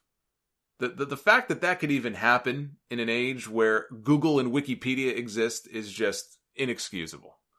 Absolutely inexcusable. This Wednesday is a special Valentine's week stream for uh, AEW Dynamite at 10 p.m. As soon as Dynamite goes off the air, you can join me on the Solomonster Sounds of YouTube channel for my live stream review and all the usual shenanigans that goes along with that. Uh, next weekend is episode 639 of the Sound Off. Next Sunday night, of course, is NXT Takeover Portland. So I'll have my predictions. If I don't do it earlier in the week on YouTube, I'll I'll save them for the podcast next Sunday. And uh, we got a lot more content coming this month. My my plan, I'm going to be going live on YouTube after NXT Takeover. I don't always do that for the Takeover shows. I will this time, so we'll have a Takeover live stream that Sunday. And then the end of the month is going to be kind of crazy because we've got the final Dynamite stream of the month of February. That'll be on a Wednesday. Uh, my plan is to probably uh, review the Sweet Saudi Money Show live once that's over. So that's the next day. So that's that Thursday. And then that Saturday night is the AEW Revolution pay per view. And I'll be going live after that as well. So that would be three live streams in the span of like four days on the YouTube channel. And then the next day is another Sound Off, a brand new Sound Off podcast. So uh, that would be March 1st. So between now and the end of the month, there's going to be a lot of stuff going on. It's going to be a lot of new content coming uh, that you guys have to look forward to. RSPW Rewind will be back next week. This is a free show, of course. So anytime uh, you want to make a contribution of some kind, support the show. Uh, I appreciate the hell out of you for it. You can always do the PayPal thing on the solomonster.com or join me for these live streams on uh, YouTube. If you want to do some uh, super chatting, it's always better to do uh, PayPal directly. But if you want to do some super chatting during the streams, that's always uh, a good way to help out the show as well. So I'll be back next weekend for 6:39, and uh, before then, of course, I'll see you Wednesday night for the Dynamite stream. Until then, be well, stay safe, have yourselves a great week, and a uh, happy Valentine's Day if you have somebody to spend it with. If not, join me. Spend your early Valentines with me on Wednesday night. Be the best Valentines you've ever got. You don't have to give me anything. I'll I'll give you the uh, the gift of uh, Solomonster. All you got to do is show up. I don't need chocolates. I don't need flowers. I don't need any of that nonsense. I just need you. Will you be my Valentine? I'll see you Wednesday night. Maybe.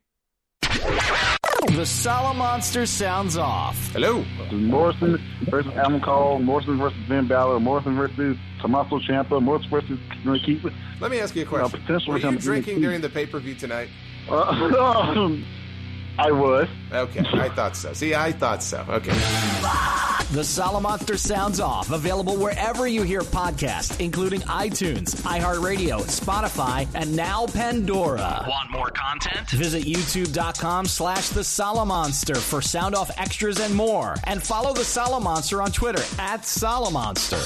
Solo Monsters. Put that cigarette out. Solomonster sounds off.